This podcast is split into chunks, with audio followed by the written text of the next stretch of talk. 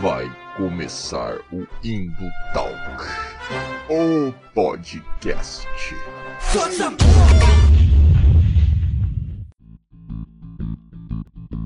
E fala galera das interwebs, arroba Valdirzeira aqui novamente. É isso aí para mais um episódio do Indo Talk, o podcast. Vamos que vamos então.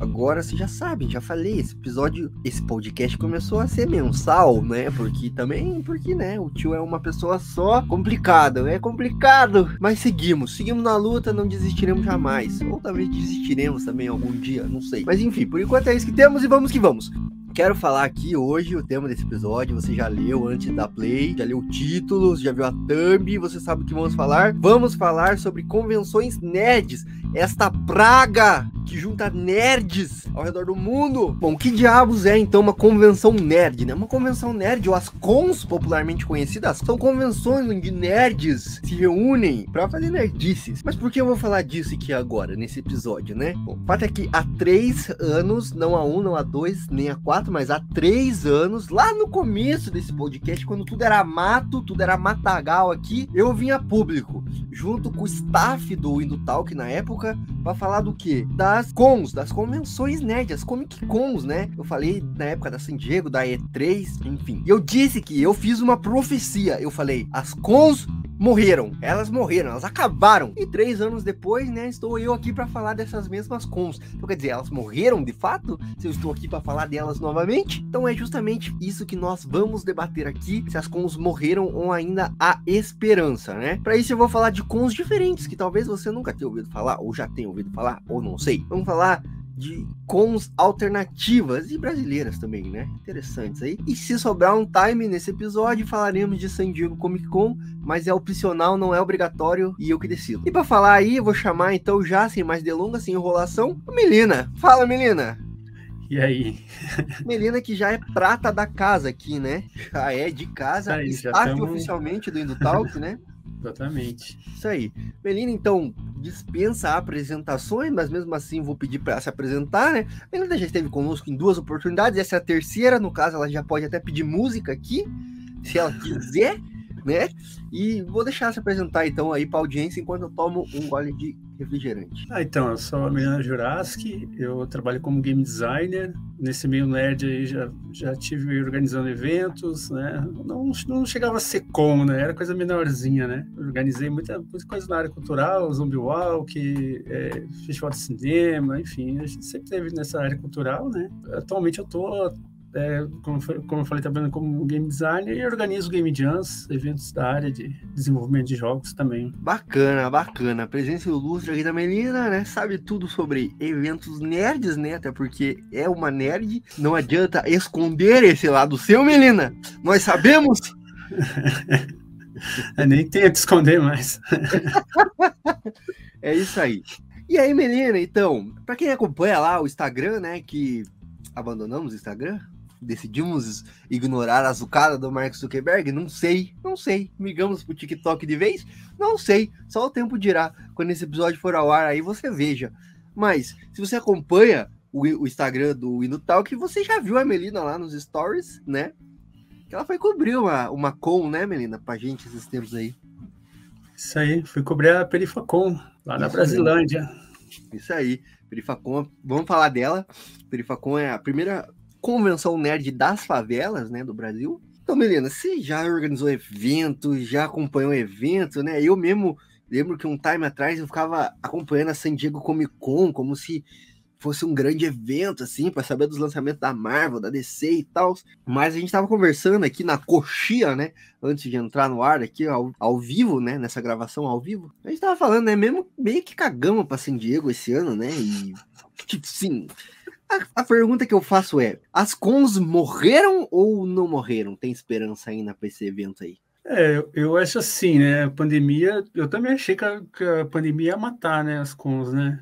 Mas, uh, digamos assim, a sede por dinheiro é, fala mais alto, né? Então, eu não acho que vai, vai acabar tão cedo, né? O que eu acho é que, assim, vai... Algumas vão desaparecer, algumas que, que, que já que existiam e eram comuns, com certeza vão desaparecer, porque a tendência agora é uma, digamos assim, uma profissionalização maior, um investimento maior. Eu acho que é isso que que está ocorrendo assim. E, e, em paralelo, eu acredito que vão surgir eventos no estilo da Perifacom, que daí não seriam voltados tanto para né, para obtenção de lucro. Eu acho que é uma tendência você ter os, os eventos mais cada vez mais caros, mais elitizados, e em comparação, paralelamente isso, surjam eventos mais, ah, mais acessíveis e tal, sem o mesmo brilho né, das grandes convenções. Eu acho que é isso que vai acontecer. É, você estava falando, sim, eu lembrei até de quando começou essa porra. Lembrei, né? Como se eu estivesse lá, né? Tipo, esse nome é já, né? Eu, eu sou velho, mas nem tanto. Mas assim, quando começou, né, a história aí das das cons, né, das Comic Cons aí, é de que a galera era quadrinista, a galera era entusiasta de quadrinho, né, e aí pegou um salãozão mesmo, alugou, tá ligado? Um salão, assim, do, do condomínio, tá ligado? E meteu lá um, umas bancas, né, meteu lá uns painel, assim, chamou uns caras, e, e, é isso, né, tá ligado? A história das convenções nerd é isso, né, um bando de nerd, tá ligado? Estranho pra caralho, num, num evento, assim, que só ia nerd, estranho pra caralho também, e era um bagulho menor já, né? Tipo, porque é isso que é foda também, né? Vou dar uma de tiozão boomer aqui agora também. Mas a, essa piazada mais nova aí, né? Pegou o bagulho estourado já, né? Tá é. ligado? É. Pegou CCXP, pegou San Diego Comic Con, bagulho, tipo, ah, vai, vai Hollywood pro bagulho, mas não era isso antes, né? E eu acho que você falando aí, talvez tenha esse movimento mesmo do.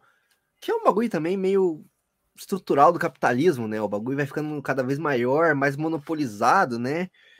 E aí, tipo assim, tem lá CCXP, que é um puta evento lá do Omelete, né?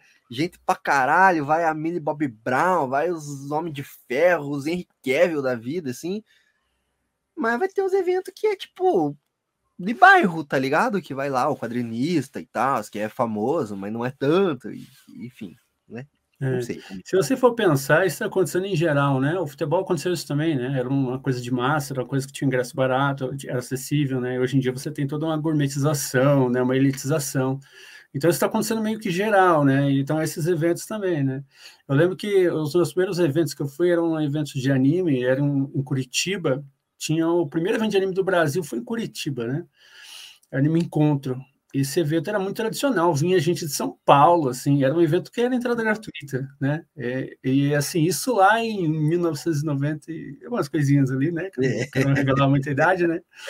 E foi meu primeiro evento, assim, foi, foi assim, é, e era sensacional, porque a gente até usava, né? Porque eu, eu fui coordenadora de uma associação, né, que fazia eventos em Ponta Grossa, perto de Curitiba, né?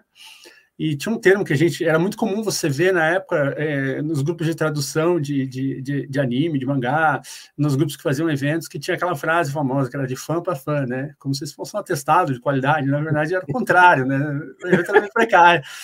Então eu lembro que tinha muito mas... isso, né? Evento de fã para fã. Eu acho que agora a tendência é justamente esses eventos de fã para fã que desapareceram eles reaparecer numa escala menor, mais localizada, em bairro, mesmo essa coisa toda, e os outros eventos que é aquele meio termo, ou acaba ou se profissionaliza ao extremo. É, né? Ou tipo assim, Comic Con, se pá, até é uma marca já, né? Tipo, é um bagulho. Sim, é. Então, tem esse lance que, tipo, daí a Comic Con ou quebra os caras, né? Porque daí, porra, não tem dinheiro pra pagar o preço, chamar a Comic Con, né? Ou vende, né? Tá ligado? Pra alguém que daí vai ter dinheiro e tal, vai profissionalizar o bagulho. É foda, né? É, a própria CCXP também virou uma marca agora, né? Tanto que eles tinham interesse em trazer um evento que ocorre na, na Alemanha e os caras da Alemanha falaram, não, a gente gostou desse nome aí, CCXP e tal.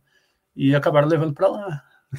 Pô, então é, então. E é os a maior, cara... né, do mundo, já passou a San Diego, né? É, os caras estão uma potência agora, né? É, é, muito rico. Inclusive, eu não gostei muito, que eu fiquei meio chateado lá na Perifacom, que eu vi o dono da, do Omelete lá. Eu falei, sai daqui, filho, vaza, vai, não fica aqui não, vai embora. Ele ficou o dia inteiro lá. É, mas é porque, tipo assim, você comentou. Só assim, ó, só de olho, só.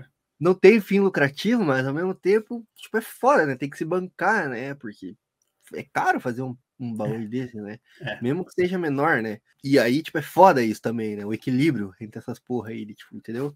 Você tem que vender a alma pro diabo para fazer um bagulho legal. Assim. É, ou foda. Bom, mas eu vou dar os recados então, antes da gente continuar aqui. Melina já sabe o esquema, né? Recados, né? Tem que dar, né? Não, não tem como passar batido, né? Vamos para a Mendicância. Que a Melina agora é do staff aqui, agora ela vai ter que participar aqui dos recados, ela sabe como é. É, site. Melina, inclusive, já escreveu um texto pro site lá, né, Melina? Falando de anime aí. Foi a É. listinha dos animes dessa temporada. Não é isso aí? Isso aí, um pequeno guia, né? Eu só peguei alguns animes só, não, pe- não falei de todos. Eu- antigamente eu falaria de todos, porque eu assistia todos. Agora não, eu só assisto uns 10, 12 por temporada. só. Só, só a Só. nata. Só. É, tem minha rede social também, né? Coloquei aqui o Instagram, mas sei lá, foda-se o Mark Zuckerberg também, né? Estamos no TikTok também, arroba Indutal. Procura a gente lá no TikTok, tentando, fazendo alguma coisa, tentando estudar a plataforma, né? Não sabemos ainda, mas vamos aí. Esse episódio, todos os outros episódios, muita coisa exclusivamente em podcast no Spotify. É isso aí, minha gente. Tá lá de graça, é só baixar. Tem coisa que não tem no YouTube, tem só no Spotify. Mentira que tem no site também. Não tem no YouTube. E é isso aí. Falando em canal do YouTube, pô, você tá no YouTube, você não se inscreveu, não ativou o sininho, pô, que vacilo. Ativa esse sininho, se inscreve no canal. Vamos bater aí a meta pra monetizar esse canal. Pelo amor de Deus, não aguento mais perder dinheiro com esse canal. E então se inscreve, dá like nesse vídeo, comenta a tua opinião, fala mal da gente, fala que a gente não sabe nada. Pode xingar, nerdinho, dá engajamento pra nós. Ah, claro, pô, claro, como eu esqueço, como eu esqueço. Temos uma campanha de financiamento coletivo no Apoia-se. Minha gente, cadê a galera do Apoia-se? Vamos apoiar o Indutalk Podcast. A gente precisa pagar o site. Ele não terminou de pagar o site ainda, parcelamos em uma vida e meia o site. Temos que terminar de pagar. A gente precisa comprar um microfone, a gente precisa comprar uma câmera, a gente precisa de uma plataforma que deixa a gente filmar em Full HD. Olha quanta coisa, tudo isso precisa de dinheiro, money La Plata. Então, apoia.se barra Indutalks, tá certo? Vai lá, qualquer quantia, qualquer valor que você puder ajudar, vai ser uma benção nas nossas vidas, tá certo? E ah, quem apoia com 5 pila ou mais tem direito a ver exclusivo, antes de todo mundo, tudo que sai no YouTube e tudo que sai no Spotify também, antes, antes, antes de todo mundo, qualquer um, tá certo? Então é isso aí, dei os meus recados, não sei se faltou algum recado, não sei, não sei se faltou algum Acho que recado. não faltou, não. Boa, então é isso aí, vamos lá pro papo, né? Porque é para isso que nós estamos aqui. Bom, então a gente começou falando aí, Melina, da Perifacon, né? A gente explicou aí um pouquinho, falou que você foi cobrir pra gente lá, né? Mas o que que é a Perifacon, né? É, Perifacon é, como eles mesmos dizem, né, conversão nerd das favelas, né? Ela é realizada, ela ficou, foi interrompida por um período, né, por conta da pandemia, assim como todas as outras cons, né? E ela, é- ela foi realizada na Fábrica de Cultura que fica na Brasilândia. Brasilândia, para quem não sabe, né, a Brasilândia é a maior favela da, da cidade de São Paulo, ela fica na zona norte de São Paulo. A Fábrica de Cultura da Brasilândia fica bem, mais ou menos ali perto do centro, assim, do meio, da- geograficamente falando, da Brasilândia, né? E ela foi realizada lá, é um, espaço bem legal, bem grande, assim, bem interessante. E é isso. então a Perifacon é uma convenção, o ingresso é gratuito, ela tem todo um, um viés, assim, de realmente trazer cultura pop, eh, cultura geek, nerd, enfim, o termo que quiserem usar, para o pessoal da periferia. Inclusive, dentro do evento, as participações, as pessoas que estavam lá são pessoas ligadas à periferia, artistas, teve show de rap, vai ser bem legal. É, eu vi um, um- Eu tava acompanhando de longe, né? Eu vi um dos painéis lá que era qual o anime favorito do, do seu rapper? Qual o É. super-herói favorito do seu rapper? Alguma coisa assim. Foi É, a única hora que eu consegui ficar na frente do palco, foi nessa hora que não tinha tanta gente, mas depois não dava mais. Eu não É. conseguia. caramba. Era muita gente. Porra, gente pra caralho, né? Cara, eu fui na. Como chama? Imprensa? Do, do bagulho? Quando eles divulgaram o cartaz lá do. Puta, eu sou muito profissional, né? Da, da imprensa aqui. Eu sou muito comunicador youtuber. Eu não sei nem o nome dos bagulhos. Porque eu não sei também. É, não sei Ah, o que de imprensa deles lá que eles fazem. Não é bem a cabine de imprensa, mas enfim. Eles É, fizeram um uma evento. sala. Isso. Isso, eles fizeram um evento no Zoom, tá? Aberto pra imprensa. E aí me chamaram, eu fui lá. E aí eles divulgaram o cartaz, né? Lá que, que é o Super é cheio do caralho o cartaz. Eles divulgaram também a parceria deles com a Warner, né? Que, que ajudou a bancar o evento, assim, né? E eles falaram também, muito grande, assim, os organizadores, né? Os idealizadores, os criadores de, desse evento, eles falaram que a ideia deles é justamente essa, assim, é unir a cultura pop que, como você comentou no começo, tá ficando elitizada, tá ficando caro, tá ficando, tipo, inacessível, tá ligado? Tipo assim, já pra classe média já está começando a deixar de ser acessível, tá ligado? Porra, o ingresso do cinema aí, inteira 40 reais em alguns lugares, velho, tá ligado? Que, que, bagulho é esse, irmão? Como assim? Como assim? Internet caro pra caralho. O pacote mais básico, que é uma merda, é caro para um caralho, tá ligado? Então, assim, cultura pop tá ficando um bagulho elitizado, deixou de ser popular, né? Pop não tem mais nada. Mas, por outro lado, você tem também artistas periféricos que não conseguem tanta visibilidade justamente por causa dessa indústria popular, né? Que aí massifica, faz toda aquela pira lá da escola de Frankfurt, né? Reproduz, tal, massifica, não sei o que, faz uma arte sem, sem aura, né? Já diria lá o Benjamin e tal, o Adônio Huckheimer lá. E aí faz repetição da mesma, da mesma merda enlatada, entendeu? Ah, Marvel, Marvel, Marvel, Marvel, quadrinho da Marvel, da DC. Enquanto isso, você tem um artista periférico lá produzindo um quadrinho super foda, fazendo uma tirinha do caralho, com um roteiro massa, com desenho massa. E esse cara, essa mina, não tem a reprodução, não tem a reprodução, não, não tem a repercussão, né? Que, que, que essas grandes marcas têm, assim. Então achei do caralho isso quando eles trouxeram isso, que é na favela você tem gente que é fã de Marvel, DC e o caralho aí, né? que é nerd, que é gamer, que quer ter acesso a esses produtos, mas, porra, geralmente é no centro. Geralmente essas convenções são afastadas. E tipo assim, tá ligado? O cara vai ter que pegar quantas horas de ônibus para chegar no centro para ver o bagulho, entendeu? Para pegar uma fila. E ao mesmo tempo tem isso, mas ao mesmo tempo também é trazer o artista periférico que talvez seja desconhecido e não. Enfim, eu me enrolei para falar o que eu queria falar, mas é isso. Tá não, mas é isso mesmo. Eu, eu, vi o quanto que é difícil para quem sai de lá ir para o centro, porque o tempo que eu levei para chegar lá foi, foi uma saga, assim. Foi.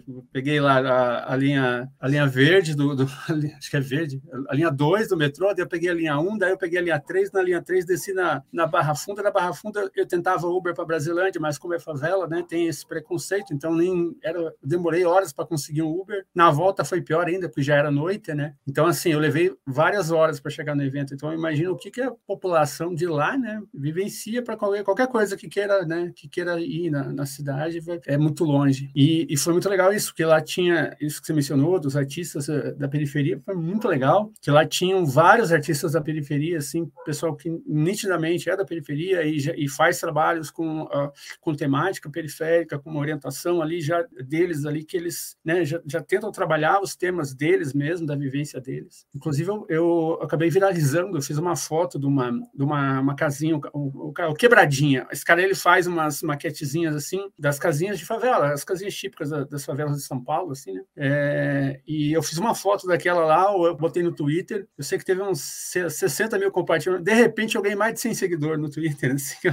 eu, nem dou uma bola pro Twitter, mas é, ficou muito legal, assim, os, a riqueza de detalhes. Então, assim, você vê que a arte que é feita lá é uma arte muito bonita, muito foda, assim, é uma galera foda que tem talento, mas que você não vai encontrar, assim, numa, numa Artist Alley, né, da, da, da CCXP, entendeu? Porque é impossível para eles, não tem como. Você não vai encontrar eles lá na, no Anime Friends, você não vai encontrar eles nesses eventos maiores, muito difícil. Um ou outro talvez consiga, mas é muito difícil, entendeu? Então, assim, eu participo desses eventos, né, eu sempre vou em São Paulo, sempre em São Paulo no Anime Friends, nesses eventos de fanzine, eu mesma era fanzineira, né? Então, assim, eu, eu nunca vi, assim, as coisas que eu vi lá na Perifacom, eu jamais tinha visto na minha vida, porque eles estão ali meio que só, né, só ficam restritos à área deles e tal, porque justamente eles não têm essa abertura, né, para expor e, e, tudo mais, assim. Então, foi, isso foi uma coisa, assim, muito valiosa, assim, foi muito legal mesmo. Do caralho, né, do caralho. Porque eu vejo do lado do consumidor também, tá ligado? Tipo assim, agora eu tenho um pacote bom na internet aí, né, bom naquelas, né? Bom pro, pra padrão Brasil, assim, tá ligado? Então eu consigo dar um jeito de assistir as paradas, entendeu? Porque, tipo assim, pô, se eu for no cinema também toda hora, eu me fudi, tá ligado? Mesmo pagando meio aí, me quebra, né, tá ligado? E aí eu faço umas alternativas, assim, né? Tipo, tá ligado? Tá ligado? Ah, As alternativas, né? Isso, papagaio no ombro, que chama, né? É, e aí, o que, que eu ia falar? Porque aí eu vi várias fotos também da própria Perifacon, né? Várias gente comentando, assim, de tipo, pô, gente da favela mesmo, entendeu? Que, porra, viu um artista de quadrinhos, pôde consumir esse bagulho que gosta tanto, tá ligado? Tipo, várias fotos de, de gente da, da favela vestida de cosplay, assim. Tá Sim, tá cara. Nossa, isso foi uma coisa muito foda, assim. Só que eu tava tão assim que eu, é porque, né, eu tenho aquela coisa, né? Eu sou autista, né? Então, eu, eu, assim, quando tem multidão, essas vezes, eu tenho certas dificuldades, né? E geralmente essa galera que é cosplay, eles estavam nas buvucas, sabe? Então, assim, eu não consegui fazer muito foto de cosplay, assim, mas eu, cara, eu vi cada cosplay muito legal, muito legal. E o que eu uhum. curti muito, assim, que às vezes a pessoa fez a versão dela, né? Então, uhum, tem muito uhum. isso. Eu, isso, isso. Isso que eu acho da hora, assim, a pessoa não se preocupar com exatidão, perfeição do cosplay e tal. Então, pô, eu vi umas minas com os cabelos Black Power foda, fazendo umas versões foda, assim, dos personagens, assim, eu achei muito massa mesmo. Isso foi muito legal. Caralho. Pô, isso, tipo assim, entra naquele debate também, né, tá ligado? De representatividade também, né? De, tipo assim, pô, pô, nerdzinho branco, Incel lá, Zé Ruela, que fica o dia inteiro no Reddit, tá ligado? Tá reclamando aí agora do filme do Predador, né? Porque tem ah, mulher. Puta merda, mano. né? Esses caras não gostam de mulher, cara. É se não for homem branco, hétero, é, cis, musculoso, é, musculoso, é lacração. É lacração. É Qualquer coisa fora disso é lacração. É lacração, é lacração lactação, é lactação. e aí, meu, pô, pra esse cara que é branco e tal, que os filmes sempre foram sobre ele, entendeu? As coisas Exatamente. sempre foram sobre ele. Você comentou, eu tava fazendo uns cortes aí, né, do, do nosso episódio aí sobre o mês do orgulho LGBT, né? E aí você comenta, né, meu? Tipo, ah, se esse cara não é sobre ele, não tá bom. Tipo assim, é. meu Deus, cara, tá ligado? Pessoas... E, às vezes não é nem literalmente sobre ele, né? Porque ele é um sequelado, às vezes um magrelo, né? Um coitado também ali, né? Jogado às traças ali, né? Mas, Mas é o ele, ele idealizado. Né? Ele idealiza, né? Exatamente, é ele idealizado, né? Então, às vezes não é nem sobre ele diretamente. Não é nem sobre ele, né? É. Enfim, mas ver a galera que nunca teve isso, a galera que é periférica, a galera que é preta, tá ligado? A galera que é LGBT. Quando tem espaço assim, tipo, é muito do caralho, porque aí, tipo, porra, você vê a felicidade, o contentamento mesmo dessa pessoa de dizer, porra, sim, eu também sou nerd, mano, tá ligado? Eu também curto essas paradas aí. E aí tem um espaço que é aberto, é a gente vai falar da PocCon depois também, né? Mas tem esse uhum. espaço que é aberto, que é acolhedor, assim, e fala, mano, não, Beleza, é para você também que é preto, sim, cara. É para você que é da favela também, tá ligado? Daí você vê como a galera, tipo assim, vai na pira, como essa galera quer consumir essas paradas, tá ligado? E a galera manja, né? A galera manja. É, você vê, assim, pelos artistas, assim, as referências dos caras. Pô, tem uma, uma, uma arte que eu fiz uma foto, assim, o cara desenhou o Black Kamen Rider, só que ele com, com black, assim, com cabelão, assim. Pô, umas coisas, umas referências, assim, foda. Eu falei, pô, cara, os caras os caras manjam, entendeu? A galera curte e manja, assim. Né?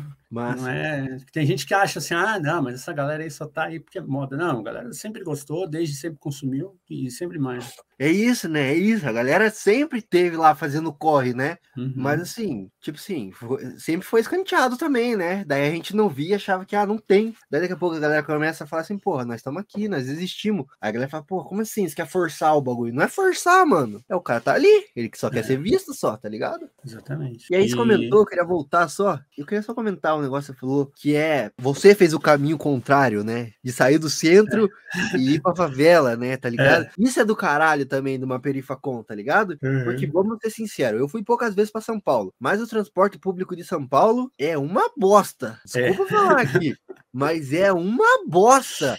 Haddad, pô, irmão, se você ganhar essa porra aí, é governador, né? Não tem muito a ver com Governador. Não tem, porque o, o metrô é, é, o, é estadual. O estado. Né? Então, pô, Haddad, se você ganhar essa porra aí, resolve esta merda, cara. Porque é. puta merda que transporte público horrível. Eu me perdia muito no metrô, no trem, nos bagulho, velho. É muito foda. Ah, agora eu já tô meio paulistana, já, já peguei as manhas já. Mas assim, tá em construção uma linha da, acho que é 16 laranja, alguma coisa assim, que ela tá, ela vai até a Brasilândia. Só que assim, aquela coisa, metrô em São Paulo assim, os caras prometem, a gente está em 2022, os caras prometem para 2024. Um dos meus hiperfocos atual é ficar pesquisando é, construção, construções de, de, linhas de metrô e etc e tal. Então eu fico fazendo essas coisas. Tá? Então eu sei todas as linhas de metrô que estão sendo construídas. para quê? Por nada, assim, é, É hiperfoco, é, é autista. Então eu sei que tá tendo, vai ter uma linha que acho que é 16 laranja que vai até a Brasilândia, mas assim, já, já, já jogaram a, a- o prazo várias vezes para frente, isso é comum em São Paulo, assim. Mas realmente, assim, eu, eu, eu, eu, eu pego mais metrô, eu tenho a sorte, eu moro no Ipiranga, ali é Zona Sul, né, é perto do centro, na verdade, e tem uma estação de metrô não muito longe, umas seis quadras, eu levo acho que 15 minutos até lá. Mas eu, a área de cobertura do metrô dentro de São Paulo é ridícula, é muito pouca. E, e somente essas áreas, assim, que nem até a favela de Heliópolis, que é perto lá do Ipiranga. Antes eu morava perto do portal do Morumbi, tá? Não morava no Morumbi, gente, tá? não, não sou esse tipo de pessoa. Eu morava perto do portal do Morumbi, eu morava no Jardim, Jardim Taboão. E lá também não tem nenhum metrô na região, não tem nada, e tem a, a favela do Paraisópolis. E, e era para ter uma linha de metrô cruzando lá, que era para ser construída, e já falaram, não, a gente não vai fazer mais até lá, só vai fazer até o Morumbi e não vai chegar lá. Então é isso, tem, tem todo esse problema. Eles não querem que as pessoas pobres tenham acesso às linhas de metrô, eles não querem nada disso. Então ficam enrolando, enrolando. E É, São, não, São é Paulo é foda. complicado. Eu senti na pele, a hora que eu fui, né, que a gente foi conversando pelo WhatsApp, né, eu fui passando a minha saga para ti, né, até eu Sim, chegar no evento. Pô, é, não, porque é, realmente é foda, né? Em São Paulo é o caos, né, mano? Então eu tava meio assim, tipo, meio cabreiro também, tipo, puta merda, cadê a menina? Eu, quando eu fui na Big também, a Big, apesar de tudo, também foi, foi difícil também. Mas o que eu ia falar? É isso que você comentou, cara. A galera não quer o pobre. E aí, como é que o cara da favela vai em evento nerd, tá ligado? Tipo assim. Já começa aí elitizado, assim, tipo, ah, não, todo mundo pode ir. Pô, todo mundo pode ir, o cara não tem metrô pra pegar. Como é que ele vai? Ele vai a pé? tá ligado? Ele vai cruzar a cidade a pé, andando? Vai andar quantos quilômetros pra pegar um transporte público? Ele vai de Uber? Uber nem vai lá, você falou aí. Nem Uber não quer ir lá. Como é que faz daí? Tá ligado? Aí Então- Eu acho que eu tenho uma foto muito simpática, assim, só por isso os caras pegaram. Porque o, o cara que me falou assim, viu, mas é difícil, né, Uber querer vir pra cá, né? Ele falou assim, não, é que eu sei que tá tendo um evento ali e tal, eu já tô sabendo que o pessoal tá vindo e tal. Eu falei, ah, tá. Então, Acho que ele mesmo não queria ir também, sabe? É, e também não culpa o Uber, né? Também, assim, tipo, É. o cara que tá trabalhando ali, né? Tipo assim, É. porra, tá ligado? Enfim, preconceito, preconceito, né? Mas enfim. É. Mas assim, o cara tá trampando, né? Sei lá. É, se, se você for querer pegar um Uber lá pra SIC, em Curitiba, aí, lá pro Caiuá, no meio da noite também, é, É, difícil. eu já, já. É, então, eu já. Meu namorado morava, né? Ali no Sabará. E aí, porra, pra pegar Uber lá de noite pra voltar embora. E eu moro na SIC também, só que numa região que já é quase Capão Raso aqui. Então, Ah, tá. já, já aí, desbaratina um pouco, né? conheço. aí. Pra pegar Uber pra ir, até iam, até achavam alguns loucos. Pra voltar de noite, o cara vai entrar lá, não vai, né? Mas enfim, o que, eu ia falar é isso, entendeu? Então trazer a, a comprar perifa, dizer assim, é um bagulho da perifa, irmão. E faz esse movimento também. Faz do nerd classe média ter que sair lá do centro, tá ligado? Do bairro perto do centro e falar, porra, olha aí, mano. Olha, olha a realidade, tá ligado? Olha as pessoas, olha aqui. Também tem gente nerd, tá ligado? Olha pro mundo. Sim, e te digo que eu acho que não foi muito, eu não via muita gente assim com, a- com essa carinha, sabe, de nerd classe média, não, sabe? Até, até eu me sentia meio assim, sabe? Eu falei assim, nossa, eu acho que eu tô destoando aqui da galera, sabe? Eu, literalmente eu percebi que eu tava destoando, sabe? Né? Branquinha, né? Tal, assim, né? Tudo bem que também, né? Eu sou trans, eu sou bem alta, né? Então chama um pouco mais de atenção, mas, mas é assim, acho que realmente, assim, a presença maciça lá mesmo era a galera da periferia e de outras periferias da cidade, que foi lá também, isso foi muito legal. Deu para ver gente lá que estava trabalhos assim, artistas ali que escutei a conversa, né? Ficava ali meio em volta, né? Só prestando atenção. Então tinha gente que, que era da, lá- da Capão Redondo, da, da- daquelas áreas mais da Zona Sul, da, da Zona Leste, né? Da famosa ZL, né? Então tinha bastante gente de outras áreas periféricas, assim, mas aquele pessoalzinho classe média, assim, olha, não vi muito, não. Talvez essa galera não esteja tão disposta a fazer um esforço assim, Não, né? tá, né? Foda, né? Não Mas tá, é né? isso. Eu também sou a favor da união das quebradas, assim. Eu acho que aqui. Eu fui num evento aqui em Curitiba, na pré-estreia do filme do meu grande amigo Danilo aí, Custódio, que é justamente aqui sobre a SIC, né? A minha quebrada aqui. Trilha sonora de um bairro, que daí é, é tesão também. Os caras falam assim, que é o JAC, né? Que é um grupo de rap aqui de Curitiba e tal. E aí eles falam isso mesmo, sobre a união das periferias, entendeu? O cara aqui do SIC, o cara do Caiuá, tá ligado? O cara lá de Pinhais, assim, é uma galera que se encontra e tal, e faz o bagulho acontecer, porque eu acho que é isso, entendeu? O Esse é dia que caminho. a, que a quebrada parar de ficar se matando, se batendo entre si, tá ligado? E descobrir os verdadeiros inimigos, sabe qual é? Aí o bagulho vai pegar fogo, mano. Melina, agora então, falamos da Perifacom. Na verdade, uma última pergunta. Então, você que esteve lá em loco, qual foi o saldo desse evento, assim? Qual foram os pontos altos, pontos baixos? Seja bem honesto aqui conosco, tá? Não precisa aqui fazer média com os caras, porque eles não estão pagando nós para falar bem deles. Pô, mas eu ganhei uns 100 seguidores aí, graças a eles, tá? Tô brincando.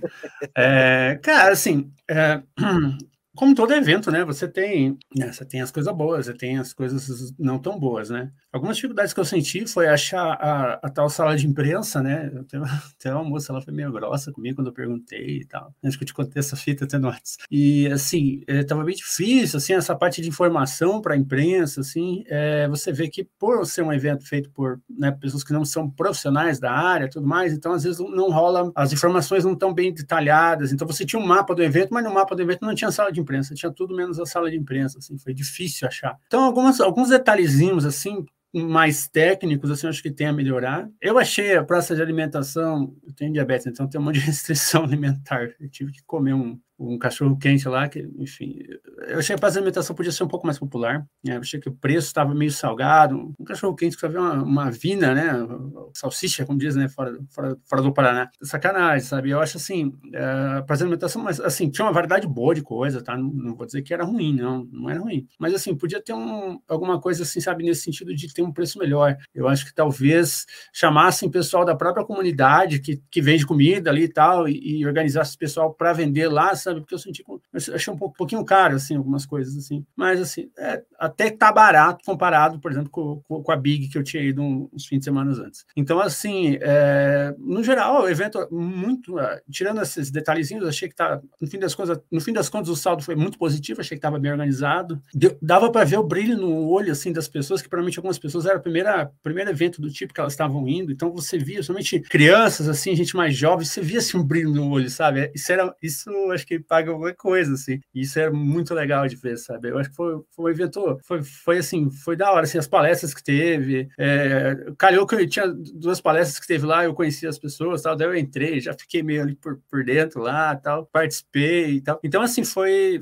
foi um evento, assim, que eu acho que valeu muito a pena, compensou muito, assim, eu acho que precisa ter, seria legal se tivesse uma perifacom em cada zona, zona, zona sul, uma perifacom da zona leste, uma perifacom, sabe, da zona oeste, sabe, é, acho que tem espaço para isso em São Paulo, assim, espero que isso inspire mais pessoas a fazer mais eventos desses, sabe, eu, eu, eu, eu trocaria fácil, assim, qualquer Anime Friends da vida, qualquer outra coisa da vida pela perifacom, assim, porque foi uma, eu tava sozinho ainda, né, eu tava eu e o Bafomim, meu mascote, né? e, e tava lá sozinho e tal, e, e ainda assim foi legal o evento, sabe? Eu não, não sou muito acostumado a ir sozinho, assim, eventos. Acho que foi a primeira vez que eu fui sozinho, literalmente, num evento, assim. E foi, foi muito massa, assim. Foi, tipo, a organização meio que tá de parabéns, assim, sabe? As atrações também, as palestras que teve, coisa tipo de alto nível mesmo, assim, sabe? Massa. É, você comentou aí, eu lembro que nesse evento de imprensa que eu fui aí, os caras falaram que falaram que o rolê deles é realmente expandir, né? Tá no, no, horizonte deles, mas bota uma fé que deve ser foda, né? Não deve ser fácil assim. Então acho que não vai ser tão para agora, assim, mas com certeza tem espaço, né? E também que inspire outras pessoas, né? A criar rolê, assim, né? Tipo, não precisa ser eles também, né? Necessariamente. Sim, tem outras cidades também, né? Com certeza. O Curitiba precisava de um. Os Curitiba precisa de tanta coisa nesse sentido de eventos, cara. Pois é, tem coisa legal, mas puta. É. Ainda, ainda é foda. Humanity, look how far you've fallen. Lining up in the sweltering heat for hours, huddling together in the dark. In this meager palace of Midgard, the arena they call Hall H. Bom, Melina, vamos falar então da PocCon aqui, que nem tá na pauta aqui, mas vamos colocar agora. PocCon. Eu fui, você foi, todos nós fomos, né? Na PocCon. Então, o que é a PocCon, menina? Explica para nós aí. PocCon, até onde eu sei, né? É um, um evento geek, né? Voltado para o público LGBT, que eu acho que foi a segunda edição agora. Foi, é, foi, teve uma edição que foi online, se eu não me engano, né? E teve a, a, primeira foi presencial, já tem alguns anos. Acho que foi dois, a primeira foi, acho que foi 19. Ah, não, não me recordo que ano. Eu não fui, eu não morava em São Paulo ainda. Mas é isso, ela é voltada para o público LGBT, né? E esse ano ela foi lá na Liberdade, na. Esqueci o nome daquele lugar lá? Alguma coisa portuguesa? Casa o que Portugal. Casa de Portugal. Casa de Portugal, lá na Liberdade. É, isso, tá vendo que no site deles é a segunda mesmo, segunda é. edição presencial, né? Feira LGBTQIA mais de quadrinho e artes gráficas. É, eu isso. colei também, né, com o meu crachazinho de imprensa lá. Fui a São Paulo, infelizmente, né? Tive que ir pra São Paulo. Foi legal, cara, porque eu não sei qual foi a tua experiência, assim, mas a minha foi também esse lance, assim, de. Claro que aí é outro contexto, né? Não é a questão da periferia, mas é a questão da sexualidade, do gênero, né? Tipo assim, de você poder se expressar, tá ligado? E aí, puta, tinha gente pra caralho lá no bagulho, assim. É, foi meio foda, porque o, espaço também não, não é tão grande também, né? Eu acho Você não assim... pegou fila, né? Não. Tá... É, eu, é, eu, não tava no tal, que ainda eu peguei, fiquei duas horas passando frio lá, que eu fui com uma saia curta lá e. Nossa senhora. Puta, pois é, quando eu saí, eu vi a fila enorme, assim.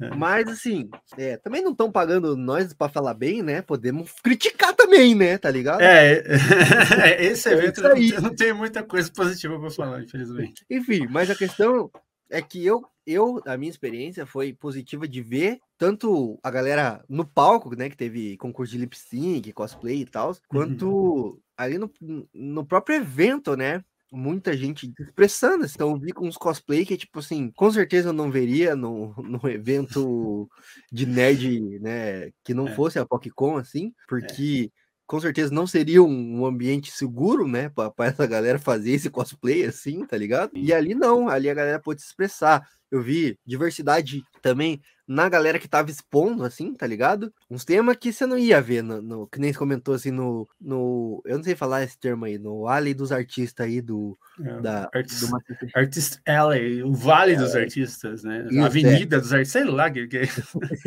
Mas enfim, no espaço dos artistas do CXP da vida, por exemplo.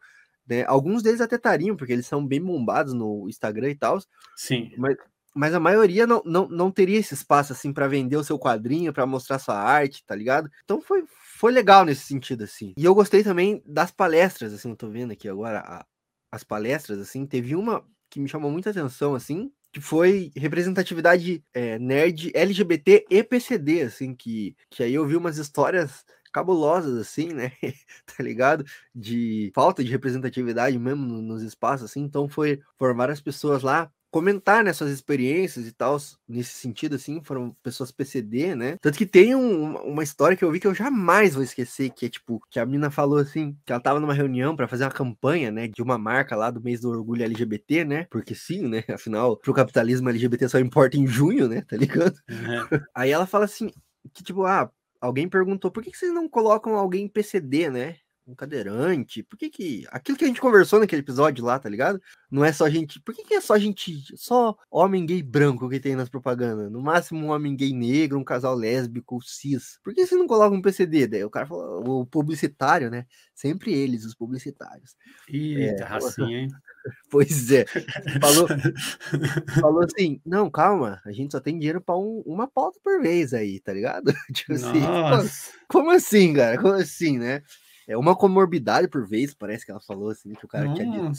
Tipo assim, puta merda, cara, tá ligado? Então, esse espaço eu nunca vou esquecer na minha vida, assim, tá ligado? Então foi do caralho pra mim, assim, a experiência que eu tive, assim, de ver diversidade, de ver representatividade, que eu não veria justamente porque o ambiente nerd puta merda, é tóxico para um cacete, hein? Não, nesse sentido eu gostei bastante, assim que não ficava todo mundo me encarando, né? Porque lá eu era normalzinha, eu tava tipo, eu encontrei com uma amiga lá também, e aí a gente era normalzinha, né? Que ela também é trans e tal. A gente é, passava é, batido, né? Só, assim, eu acho assim que, assim, acho que a minha principal crítica é o espaço. Assim, eu achei que o espaço é muito pequeno para a quantidade de pessoas que ele estava comportando, entendeu?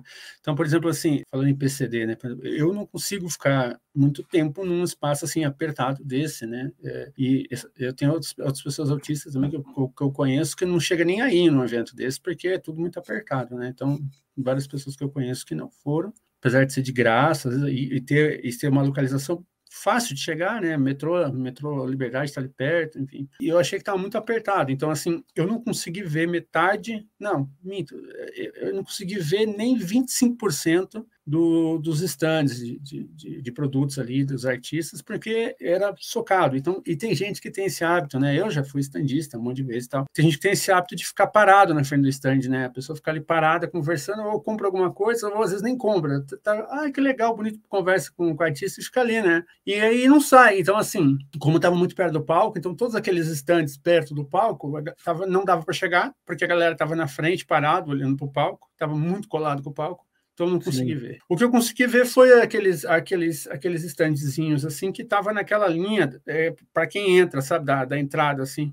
Né? Aquela linha lá, ali eu consegui ver, porque ali estava circulando mais gente, então eu consegui ver alguns artistas ali e tal, mas eu saí de lá sem gastar um real, assim, não comprei nada, porque literalmente não consegui chegar nos estandes que eu queria, sabe? Isso eu achei, achei um pouco complicado, então, assim, eu acho que eles têm que rever o lugar se- na próxima edição, né? Inclusive eu quero participar, eu, eu quero levar meus jogos lá, eu quero levar algumas coisas, essas coisas que eu, que eu desenvolvo, que eu trabalho do meu estúdio. Eu fiquei com essa vontade, mas eu, sinceramente, assim, se for nesse lugar apertado de novo, porque eu, eu aguentei ficar uma hora e meia lá. Eu, eu fiquei duas horas esperando na fila e para aguentei ficar uma hora e meia lá. E eu cheguei, sentei, encostei no palco com uma amiga, porque não tem lugar para sentar, né? Não tem, não tem nada assim, é só e você se vira, né? E a gente só se sentou, ficou encostado no palco, assim, de repente começou um show de alguma coisa, não sei o que, a gente viu que tava o pessoal tudo em pé em volta da gente, assim, a gente tem que levantar. E a gente tentou andar pelos stands assim e, e eu não consegui, não tinha como. Para mim é, é tecnicamente impossível, assim, não dava. Por mais que eu tenha um certo tamanho, eu consiga meio assim, não, não rolou. Aí acabou que ah, vamos- a gente foi embora e ficamos dando um rolê na liberdade, assim. Mas assim, eu queria ter aproveitado mais o evento. É um pouco culpa minha também, porque eu cheguei um pouco tarde, cheguei já era umas, acho que era umas quatro horas a hora que eu consegui entrar. Eu, eu cheguei bem antes lá, mas eu levei um tempo para conseguir entrar, levei umas duas horas e pouco lá fora na fila. E, e, e eu, eu me ferrei porque eu tenho alergia, tenho alergia a cigarro e tinha uma pessoa na minha frente que não parava de fumar, então passando passando frio, passando e tendo crise alérgica até a entrada do, do evento. Então, não- aquele dia não foi um dia muito bom. Aí eu acabei que eu fiquei mal. No outro dia seguinte, eu ia no DOF, né, que é o Diversão Offline, que é um outro evento. Eu ganhei o ingresso. É um evento Aham. de board games, né? Eu ia no dia seguinte, podia até estar falando do DOF aqui. Só que como eu fiquei muito mal por causa da, da PocCon, ficar de pé lá, nossa, enfim, alergia. Aí no outro dia nem fui no DOF, perdi o DOF. É, não, não foi um dia muito legal, assim. é, não foi um dia propício para ser você. Não, não foi. Mas, é, mas realmente, realmente teve esse problema, assim, de. É a estrutura mesmo, né? Eu não sei se eles É. não estavam esperando tanta gente, assim, né? Não, não Eu, como acho que eles não, eu acho que eles não esperavam tanto. eu tenho Mas realmente, acho que né, nas próximas, assim, era legal rever, né, o espaço, assim, né? Achar um lugar maior, assim. Concordo, senti falta também de um pico para comer lá também. também. É, Eu não achei. Então, Você achou, achou algum lugar?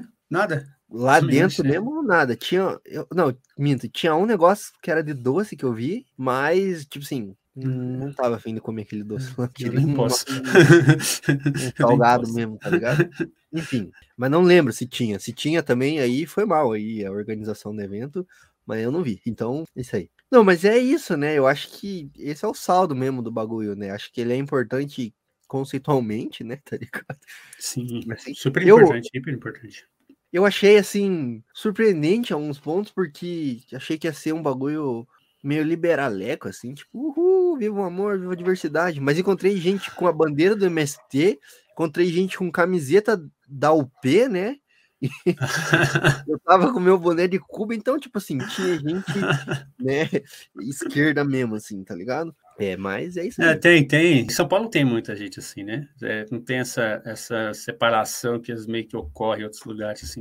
Em São Paulo você tem uma galera LGBT que é, que é bem, bem hardcore né? na esquerda. É, esquerda, né? É, porque, tipo assim, o meu medo é, é a mesma coisa sempre, entendeu? É a cooptação dessas pautas, assim, entendeu? Que são pautas muito importantes, assim, né? Pra ficar nesse, nesse discurso raso, assim, do ah, é o amor, é o amor. Aquilo que a gente conversou já no outro episódio, né? Tá lá, quem Sim. quiser ver, veja, né? Não vamos trazer pra cá também, que é um debate longo. Mas falou que não comprou nada, ó, deixa eu mostrar aqui pra galera. Eu comprei um bagulho. Ai, que massa! Se eu tivesse visto aí, provavelmente eu compraria. É, É. bem, é bem o tipo de coisa que eu gosto. É, ó, viva como se fosse morrer, porque você vai.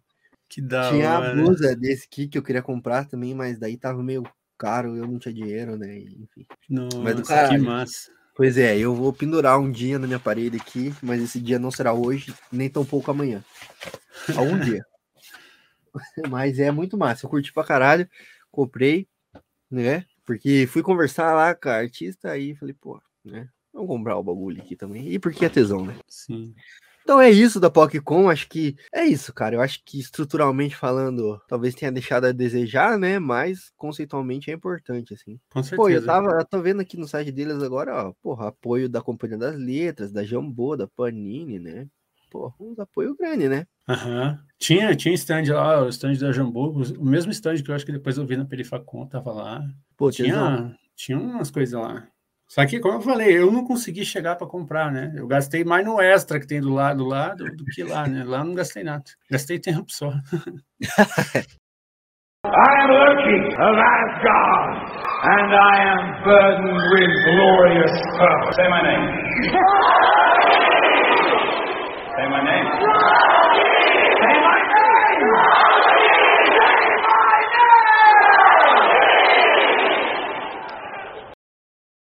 Bom, vamos falar então, Melina, da Big, né? É. Isso, Manda ver aí, o que que é a Big, menina? A Big era, antigamente, era Brasil é, Independent Game Festival.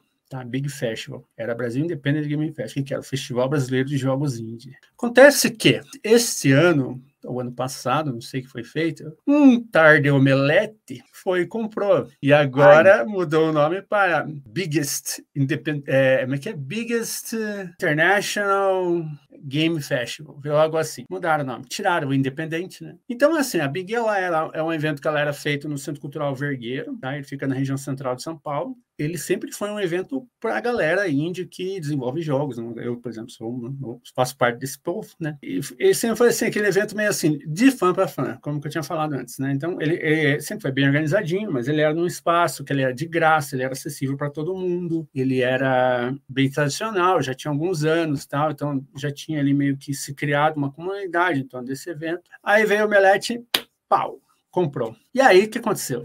Esse ano o Big voltou, né? Ano passado ele foi online, ano passado eu acompanhei também online e tal. Foi pelo aquele Nimo TV, fizeram pelo Nimo TV ano passado. Nossa, plataforma esquisita, nunca mais quero voltar naquilo. E aí esse ano foi no São Paulo Expo. São Paulo Expo é tipo um mega centro de convenções absurdamente grande, que é onde o Omelete geralmente faz a CCXP. Então, como eles já fazem CCXP lá, o que, que eles fizeram? Tá, vamos fazer aqui também. Vocês fecharam o um acordo lá, pegaram um, né? um, um é, tem uns barracãozão assim que vai da letra A até a PQP, não lembro qual letra. Aí você, só que para chegar lá, você tem que pegar a metrô, você vai pegar, no meu caso, eu pego a linha 2, aí a linha, linha 1, aí vai até o Jabaquara, tomei um monte de empurrão no final da linha lá, tal. E tive que pegar um Uber porque eu não consegui consegui achar o ônibus para o evento. Um monte de gente me falou, falou, falou, não consegui achar. Aí tive que ir de Uber, a maioria, acho que foi, foi de Uber também. E você desce no lugar e fala que legal, assim, parece um deserto, uns mega galpãozão, assim, parece que você tá numa fábrica. Aí fui indo, fui indo, fui indo, fui indo, até achar a primeira placa, assim, ah, é para cá. Aí você vai andando, assim, aquele desertão de asfalto e concreto, assim. Lá no final tem, tá lá o evento. Então eles pegaram um galpãozão desse, são vários, são dezenas, né, que tem, e pegaram o último e fizeram lá a BIC. O que, que acontece, né? Esse ano foi sensacional, do, do, ponto de vista que teve uma polêmica maravilhosa. Que hoje em dia o que, que a gente tem? A gente tem dentro do, do ecossistema de jogos, você tem a entrada da tal da NFT, NFT, né? Então você tem o, o, a galerinha do NFT que quer forçar NFT, em jogos, quer forçar né, as, as cripto e tal. Então o Omelete ele não só comprou 51%, se não me engano, do evento, mas ele também conseguiu os patrocinadores. Os patrocinadores são o quê? São patrocinadores de cripto. É, e tinha lá um puta stand da empresa, que eu não vou falar o nome, que se foda, estava lá no centro do evento. Então tudo no evento girava em torno disso. Uma coisa bem chata que aconteceu, porque eu, eu ficava estava recebendo direto, né, e-mails, assim, eles começaram a mandar até fake news favorecendo o cripto. Assim, era tanta puxação de saco que vinha nos e-mails do evento, na main list, e teve uma galera conseguiu identificar umas fake news lá dizendo que os jogos, o, o, o cripto é o futuro dos jogos, NFT, não sei o que, não sei o que, não sei o que. E daí foi lá, a pessoa investigou e descobriu que aquilo era é notícia falsa. Em resumo, tá essa grande polêmica, né? Que isso aqui, isso daria para fazer, acho que um episódio só sobre isso, games e NFT, sabe? Porque está pegando pesado na indústria. Tá? Teve aí recente o caso da, da, da, Square, que fez uma cagada, né? Que vendeu um monte de estúdio, inclusive o estúdio do Tomb Raider, porque pe vai pegar grana e vai investir em NFT. Puta merda. Então, é, isso aí tá uma polêmica, cara. Uma história gigantesca. pela galera que trampa, né? Mas, assim, olhando do ponto de vista do estúdio, tem que se foder mesmo. É, eu tô, eu tô, assim, saturado dessa porra, porque eu vejo, eu vejo as ofertas, vem, quando vem alguém me oferecer emprego, gringo vem oferecer, falou, opa, né, vamos ganhar doleta, né, vamos ganhar euro. Você está usando narrative design aqui, Melina? Ah, a gente está fazendo um jogo assim, assim, assim, um MMO, e vai ser toda tecnologia de cripto e tal. Eu já, ok, não vai rolar. Bom, voltando ao evento, né? É, ele teve esse foco muito grande nisso, né? Tinha lá stand da Nintendo, tinha stand da, da PlayStation, né? Da Xbox, tinha, tinha esses stands grandes, porque é uma coisa que não era comum antes no Big. Você tinha alguma participaçãozinha internacional. Teve umas palestras bem, bem interessantes. Teve uma palestra vergonhosa de NFT, no qual os, os palestrantes, quando eram questionados, e a maioria do público estava questionando muito, eles não sabiam o que responder, respondia qualquer merda. Eu, eu vi uns trechos dessa palestra, é de sentir uma vergonha alheia, você fica com vergonha fala assim, mas qual é a vantagem para o jogador de ter NFT? Ah, ele vai poder é, colaborar na construção do jogo, porque se ele tem, se ele compra um tanto lá, eles não conseguiam responder nada com nada, assim, foi uma vergonha, sabe? Uma vergonha. E aí, né, tá, bom, tava lá, tinha esses estandes maiores, tinha esse espaço, então você podia jogar alguns jogos. Tinha o que o, um cara num, num, podcast que eu ouço sobre game design chamou de cotovelo indie, né, que ficou todos os, os stands indie brasileiros, ficaram só num cotovelo, assim, um canto, assim, tipo, tipo isso aqui, assim, um cotovelinho, assim, ficava tudo socado ali, com uma banquinha assim ridícula de pequena que cabia só um notebook e no máximo dois um atrás assim. Então eu fui para lá, né? Que eu, que eu cheguei já corri para lá para jogar os joguinhos indie, né? Dar uma força para os coleguinhas. E joguei alguns jogos lá, e pessoal muito simpático, galera indie, como sempre, é fantástica. Assim. E joguei alguns jogos lá, ganhei um brinde, ganhei um bottom, tudo. E acho que até terminei um jogo até, eu fechei o jogo lá na, na hora lá tal, e troquei alguma ideia com os desenvolvedores, falei dos meus jogos também. Isso foi legal. Mas, assim, você vê que nitidamente uh, os índios estão escanteados. Então, estava só naquele cantinho. O resto era stand grande, tinha, tinha stand da Bisa, aí eu, puta, eu não posso porque eu tenho diabetes, mas eu ganhei uma caixa de Bisa, acabei comendo, não tinha nada. Porque assim, eu vou te falar, tinha uma praça de alimentação lá, mas o sanduíche mais barato era tipo 25 reais. Então a praça de alimentação era absurda de cara. Eu conheço gente classe média alta que saiu reclamando do valor da praça de alimentação do evento, pra você ter uma ideia. Gente que tem grana reclamando. E também tinha alguns stands de alguns estúdios brasileiros, estava, acho que da estúdios maiores, né? Acho que estava a DX, estava lá. Eu, eu, vi uma galera de eu vi várias galera de vários estúdios nacional, assim, mas o que tinha um stand assim que chamava mais atenção, acho que era a DX. Tava o pessoal da SP Cine, né? A SP Cine, para quem não sabe, é a cidade de São Paulo, ela tem uma, um órgão que mexe com cinema, com audiovisual, que é a SP Cine. E a SP Cine, ela tem uma incubadora de jogos. Inclusive, eu fui mentora de narrativa dessa incubadora até. É, lá na Perifacom, até o, o, Pedro Zambon, que é diretor da SPC, ele deu a palestra e eu estava sentada lá no palco, até apareceu minha fotinha lá, que falar dos mentores e tal. Aí ele apontou o dedo para mim e fez eu... que assim. E tava lá o stand da SPCine com os jogos. Então, isso foi muito legal. Esse... Então, tinha esse cotovelo índio num canto e do outro lado tinha mais um uma tripinha índia, assim, que era o stand da SPCine, todos os jogos lá tal, que eu, que, né, que eu, que eu tive o prazer de ser uma das, das mentoras, né? Então, é, mas era assim, acho que eram uns nove jogos que estavam lá. E basicamente, assim, eu fui no domingo, né? Eu ganhei o ingresso, e fui, fui lá no domingo e eu fiquei mais jogando, né? Fiquei, eu joguei nunca tinha jogado PlayStation 5 na vida, né?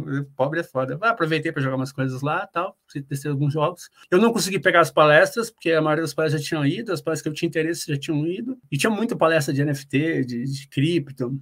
Enfim, que também não tinha muita gente nessas palestras, pelo que eu ouvi falar. Esse evento, o que, que eles fizeram? Pegaram um evento que era indie e transformaram num evento de negócios também negócios. Então, tinha uma área do evento que era exclusiva para negócios. Então, estava pessoal das empresas, então tinha estúdios do Brasil inteiro que estavam lá e estavam lá negociando, enfim. Veio algumas empresas de fora, algumas publisher que a gente chama, né? Que, por exemplo, assim, eu, eu criei um jogo, eu quero lançar meu jogo, mas eu não, eu não tenho como eu fazer isso. Aí eu tenho uma publisher, que é, é como se fosse uma. É a mesma coisa que uma pessoa que faz quadrinhos, é, tem uma editora. A editora vem, e lança. Então é mais ou menos a mesma coisa. A publisher é como se fosse editora dos games. Então tinham várias publishers ali, algumas internacionais, bem interessantes, que vieram lá. Teve convidado do Japão, esqueci o nome do cara, o cara muito foda lá do Japão, mas eu esqueci o nome dele. E tava lá também. Então tinha algumas.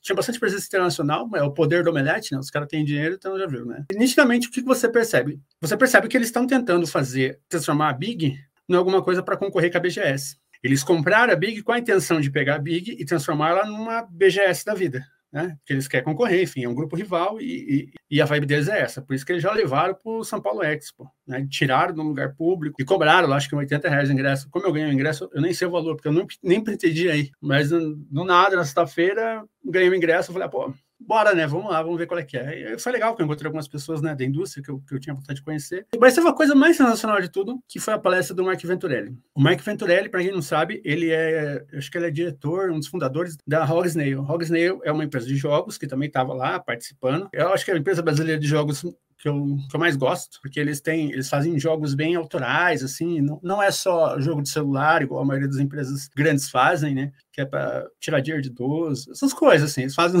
mais esse rolê, né? Desculpa aí, mesmo namorado, que ela trabalha na pipa lá, faz jogo de bingo e tal, mas é, eu sempre faço essa brincadeira, que os caras fazem jogo de bingo, jogo de não sei o quê, que é tirar dinheiro de idoso, tirar dinheiro do dono de casa. É brincadeira, tá?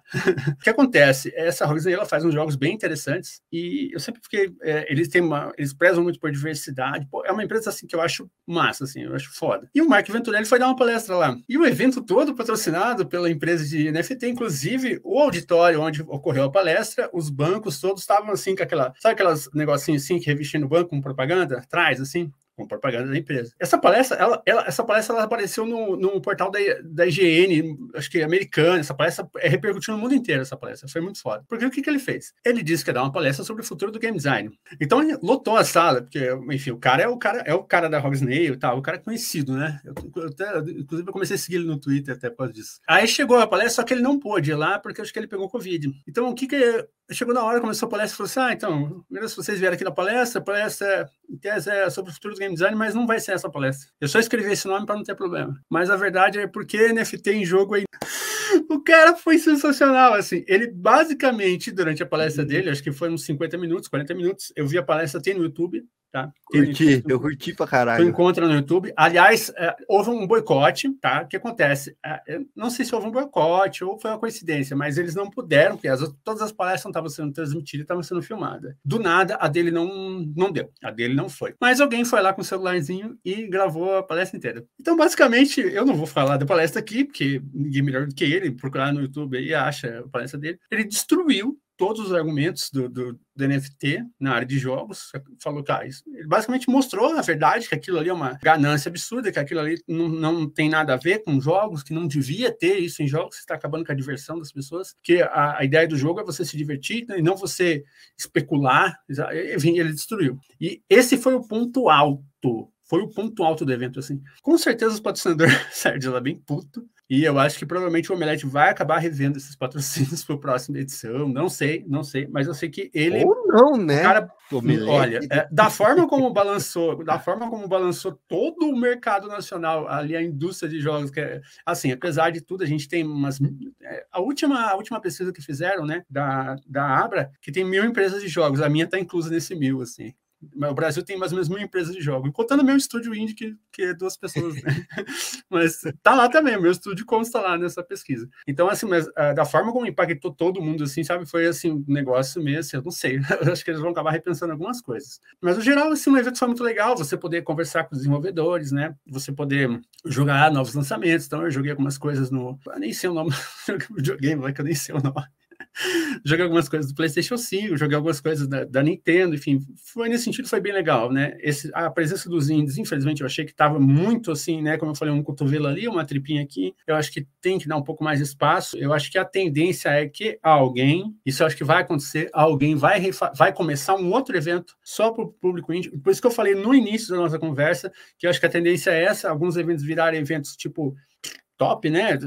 Eu não sei um termo, assim, né? Eventos mais profissionais, né? E tal, e outros eventos menores surgirem focado na em determinados nichos. Então, assim, foi legal, mas assim, a, essa, essa questão assim do prazo de alimentação pegou, porque o lugar era na PQP, muito longe de tudo, longe. A, a, gente que mora, eu moro na Zona Sul e outras pessoas que eu conheço que moraram na Zona Sul reclamar do lugar, mas assim, é um evento que é importante, ele não deixa de ser importante, sabe? Eu acho que é a importância dele vai aumentar, porque o que eu vislumbrei, é, e isso eu vi no podcast também depois, conversando, a, eles querem fazer esse evento um evento para competir com a, com a BGS, assim, algo do tipo, sabe? É, porque eu tava vendo aqui enquanto estava falando, fui fazendo umas pesquisas pesquisas aí.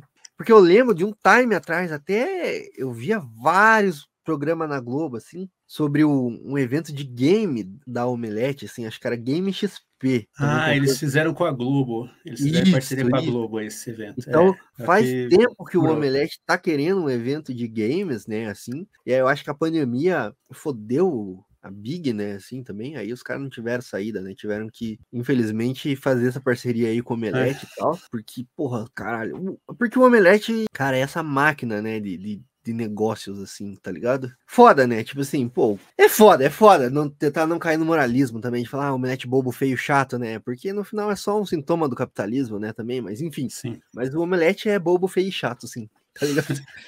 Sabe qual é?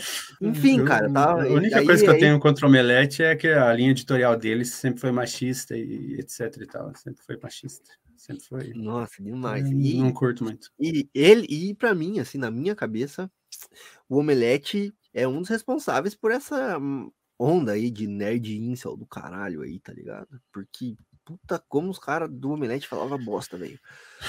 Bastante.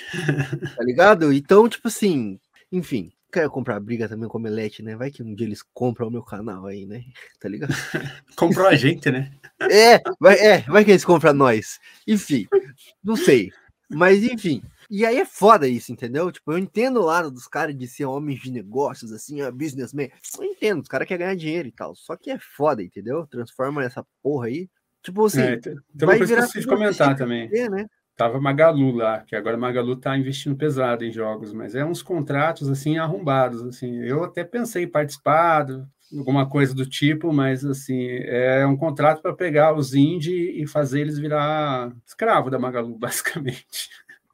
Então, tem gente que está indo nessa, enfim, pode ser que ganhe algum dinheiro, pode ser que dê certo, mas a Magalu está entrou pesado. Então, ela tinha um stand bem também do lado do stand lá do, dos NFTzão, lá bem no centro do evento lá. Eles estão investindo alto nisso. É, por isso que eu não gosto dessa galera aí falando bem da, da, da dona Magalu lá, aquela. Ah, Luísa Trajano. É, Luísa Trajano. No é, final, ela só é uma burguesa, só, velho, só. É. Não, não, é iluminada porra nenhuma. Mas é uberização do bagulho, né? Tá ligado?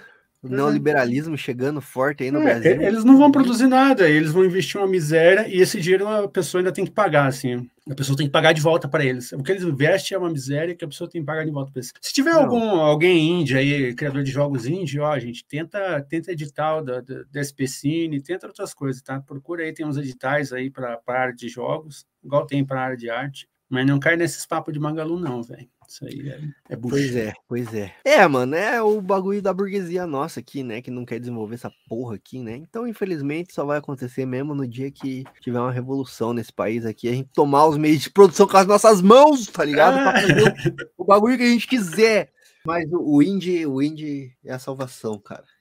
Então, eu, e eu vou te falar uma coisa: teve uma premiação também dentro da Big de jogos nacionais e assim jogos de extrema qualidade. Uma coisa que tem que dizer é que os jogos que estavam na Big eles destoaram muito dos jogos que estiveram em outras edições, inclusive a edição passada, a qual eu participei online, é porque não cobrava ingresso, né? Agora cobra ingresso. Então, uh, o que acontece? Os jogos brasileiros eles estão assim sur surpreendentes, assim, é um jogo melhor que outro. Inclusive, ontem foi lançado o Punhos de Repúdio, jogaço, procurem. Nossa, bom pra é, Joguinho de bater em, em negacionista de vacina, negacionista. Bosominion, essas coisas, carinha com camisa da seleção. Tem muitos jogos sensacionais, assim, que estavam lá, sabe, brasileiros. Inclusive, te cortando, desculpa, mas para falar que se você não quer agredir um familiar bolsominion seu, jogue punhos de repúdio, cara. É. Porque vai ser, vai ser a sensação de que você vai estar agredindo aquele seu familiar negacionista, bolsominion, tá ligado? Porque no fundo é, é a representação dele ali no joguinho. Daí você vai falar, é, porra. que tá, tá 16 reais na Steam, alguma coisa assim. Pois é. Eu peguei naquela pré-estreia lá que tava de graça lá. Ah, só, pode crer. Aquele. Não era, não era o jogo inteiro, né? A demo, só... a demo. A demo, isso. É, não, agora eles lançaram, eles lançaram mais completo, lançaram com umas fases de bônus, tem, dá para jogar, acho que quatro pessoas, tem quatro personagens que você pode escolher. Tá bem legal. Vamos fazer uma, um joguinho aí na Twitch aí, qualquer hora, nós aí, do Indo Talk. Vamos sair dando vamos soco. Começar, vamos começar a fazer o do Talk Games. O Ciro não faz o Ciro Games? Vamos pois é, pois é. que nem joga nada, né? Só fica falando merda lá, nem joga Isso. nada. É isso, o Ciro Gomes, o Cringe Gomes faz, por que, nós não podemos fazer? Vamos, vamos fazer. fazer. pô. Vamos jogar vamos jogos nacionais aí, cara. Vamos armar, vamos armar e vamos jogar Punho de Repúdio, porque é bom pra caralho. E jogar os jogos da Melina também. E, porra, com certeza, porra. Com certeza. Yes, here you are. You're in. Yearn for untold stories. Your eyes crave unseen sights. Your imaginations ache and hunger. Where are your Avengers now? Agora, Melina, vamos falar desse que eu não sei nem falar o nome.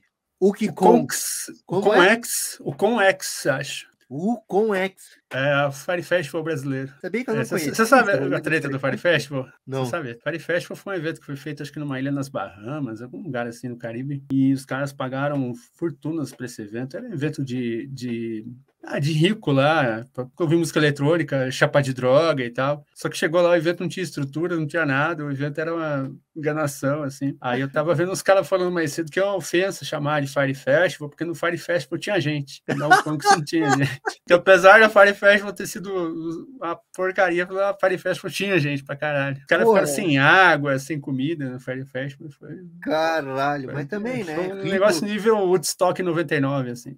Foi pois é, mas o Woodstock pelo menos teve música, né? É, teve, teve música pelo menos. Mas é, mas é que rico também tem que se foder também, eu acho. Não tem muita dor de rico. Mas então, por que que é esse o, o Kiskonks aí? Por que que ele é o Fire Festival brasileiro? O que que é isso? Porque, né, flopou, né? Primeiro que, é, assim, tudo que eu vou falar agora foi lido no Twitter, eu não tenho nenhuma responsabilidade sobre as informações, não me processem, ok? ok. ok. Vou fazer tá. aqui um disclaimer legal, tá? É, é bom pra gente fazer esses disclaimers, assim, porque a gente não é. sabe de nada, não temos prova de tudo que, tudo que nós falamos aqui, não temos prova. Nada, apenas nada temos prova. Estamos repercutindo aquilo Isso. que foi dito no, em threads e mais threads no Twitter. Okay? No Twitter. Inclusive, eu é. ia chamar o cara que denunciou o bagulho aí, a Érica, que infelizmente não pôde estar com a gente aqui hoje, ia participar desse, desse episódio. Ela foi na Conks aí, né? Não, eu vou falar errado o nome dessa porra, tá e é de propósito já. Foda-se. Uhum. E ela foi, e aí ela realmente comentou que foi meio flopado mesmo. Meio não, né? Foi flopado. É, foi flopado. Mas, mas e aí ela me indicou a thread do cara que denunciou lá, né? O que trabalhava no, no pico aí. Ia chamar ele, mas infelizmente eu sou proletário, né? Então eu não, não tenho tempo para fazer os meus rolês. Então, é, não, não chamei, acabei não chamando mas daí eu vou deixar umas threads aí no Twitter também, para quem quiser conferir depois aí, mas explique para nós aí, Melina, o que, que é isso? Então, assim, qual que foi a treta, né? Esse pessoal... Supostamente, né? Supostamente, é, supostamente né? né? Vamos deixar o nosso é, advogado... Quem, quem, quem, tem que julgar é a justiça, né?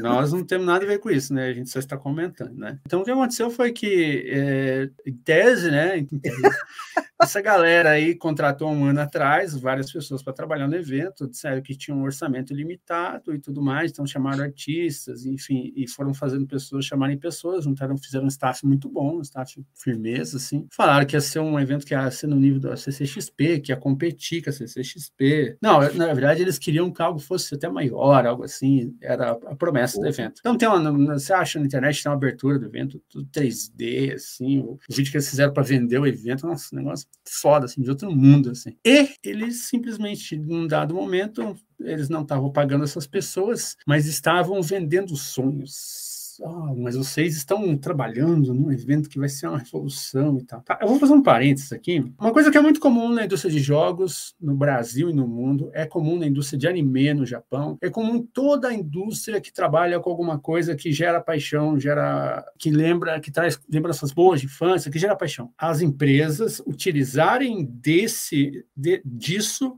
para fazer com que os outros sejam explorados e aceitem ser explorados. Isso, na indústria de jogos no Brasil é super comum, é, é comum no Japão, o animador não ganha nada, ganha dinheiro nenhum, mas ó, você está trabalhando com anime, olha que foda, você está trabalhando com anime, cara, você ama anime, você está trabalhando com anime. E é comum, por exemplo, eu não vou falar o nome de um grupo aí que organizou por muitos anos o Anime Friends e tal, as pessoas trabalhavam de graça nesse evento, mas olha, você está trabalhando no Anime Friends, isso foi por muitos anos assim. Isso é um expediente comum em grandes eventos em São Paulo os caras fazem esse tipo de coisa. Denúncia grave aqui, ó. Isso é, é comum é grave. na indústria. Não, na indústria de jogos brasileira é comum. Eu já ouvi isso. Ah, não, mas você tá, tá falando com jogo. Foda-se, tá ligado? É, foda-se, irmão, exatamente. Foda-se, tá ligado? Tipo assim, não, você vai trabalhar aí. Nossa, game, foda-se. Você falou bem, trabalhar, tá ligado? Exatamente. Sabe qual é? É trabalho. Exatamente. Exatamente. Então, o que aconteceu? Esse pessoal ficou com essa promessa, não, mas vocês vão receber, vão receber, vão receber. E quando eles começaram a ficar insatisfeitos e cobrar, eles foram todos mandados embora. O papo que rola é que esse pessoal que estava organizando o evento, um organizador também saiu, porque ele estava indignado com as coisas, como estava a situação que estava Eu li a thread toda, então houve lá um investimento. Do, teve um investidor que entrou com acho que 8 milhões. No dia seguinte, dois dos organizadores apareceram com Ferraris, Porsche, Porsche ou Ferrari, não sei, acho que era Porsche compraram, cada um comprou uma Porsche, que tinha uma concessionária na frente do escritório do evento. Chegou cada um com uma Porsche, do nada. Então tem várias histórias assim, né? Que uh, não, eles estavam sendo mandados embora porque não estavam pagando aluguel do lugar, não estavam pagando equipe. Uh. É aonde que essa pessoa consegue patrocinador, velho? Pessoal, consegue. vou fazer aqui, eu vou, eu vou abrir para vocês. Era um segredo, era um segredo. Mas eu vou abrir para você. Eu vou estar fazendo um evento de geek de nerds, tá? Tá quase tudo pronto. Só precisamos de dois patrocinador master aí cada um entrando com 10 milhãozinho. Nós fechamos esse evento, pessoal. Manda aí contato arroba indotalks.com.br. Ó, zero bar. Porque puta que pariu!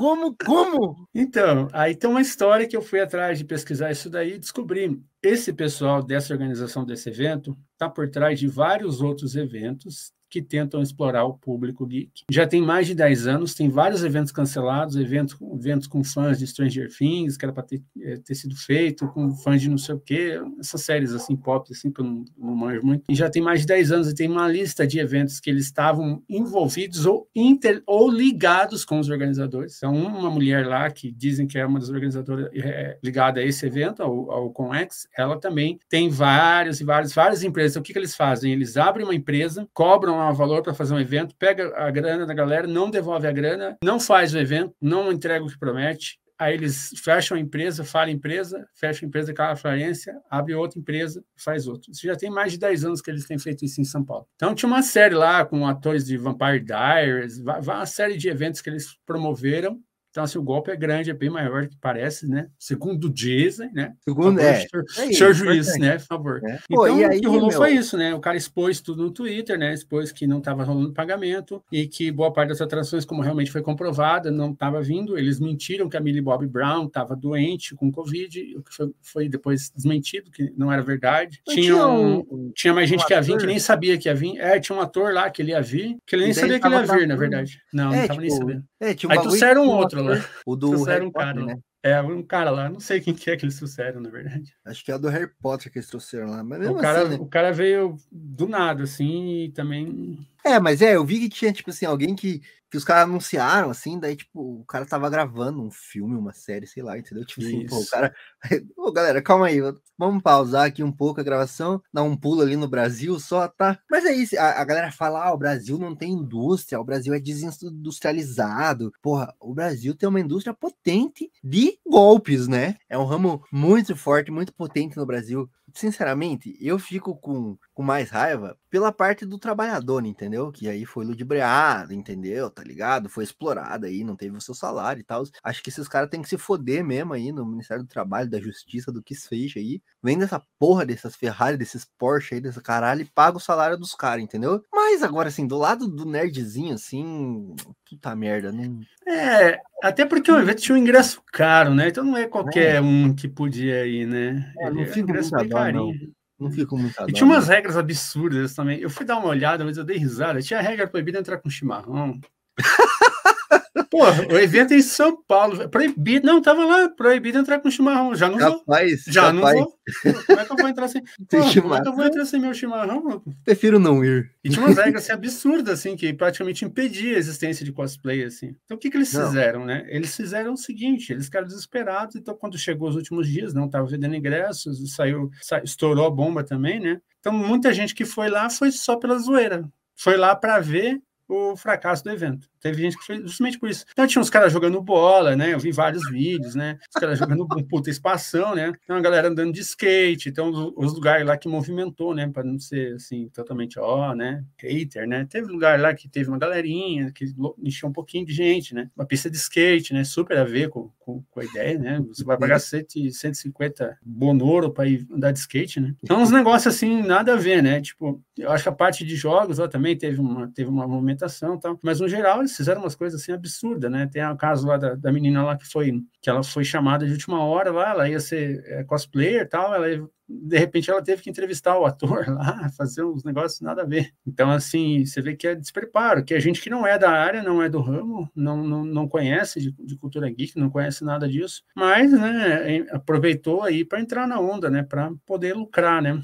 Está acontecendo muito isso agora, né? Então, algumas empresas aí que, que eram do ramo, que gente que organizava eventos, às vezes estão estão vendendo os eventos, ou e gente que não, nunca trabalhou com isso, vem ali, né? Ah, vou fazer um evento geek aqui, porque é dinheiro fácil. Né? E São Paulo teve, teve dias aí, agora mês de julho foi um inferno, todo dia tinha no mínimo uns dois, todo final de semana tinha. Toda quinta-feira em diante, mês de julho inteiro, assim, tinha evento, né? Então, tava tendo DOF, teve PocCon, teve, teve Anime Friends, é muito evento. Coisa loucura, né? Os caras querem ganhar dinheiro a todo custo, né?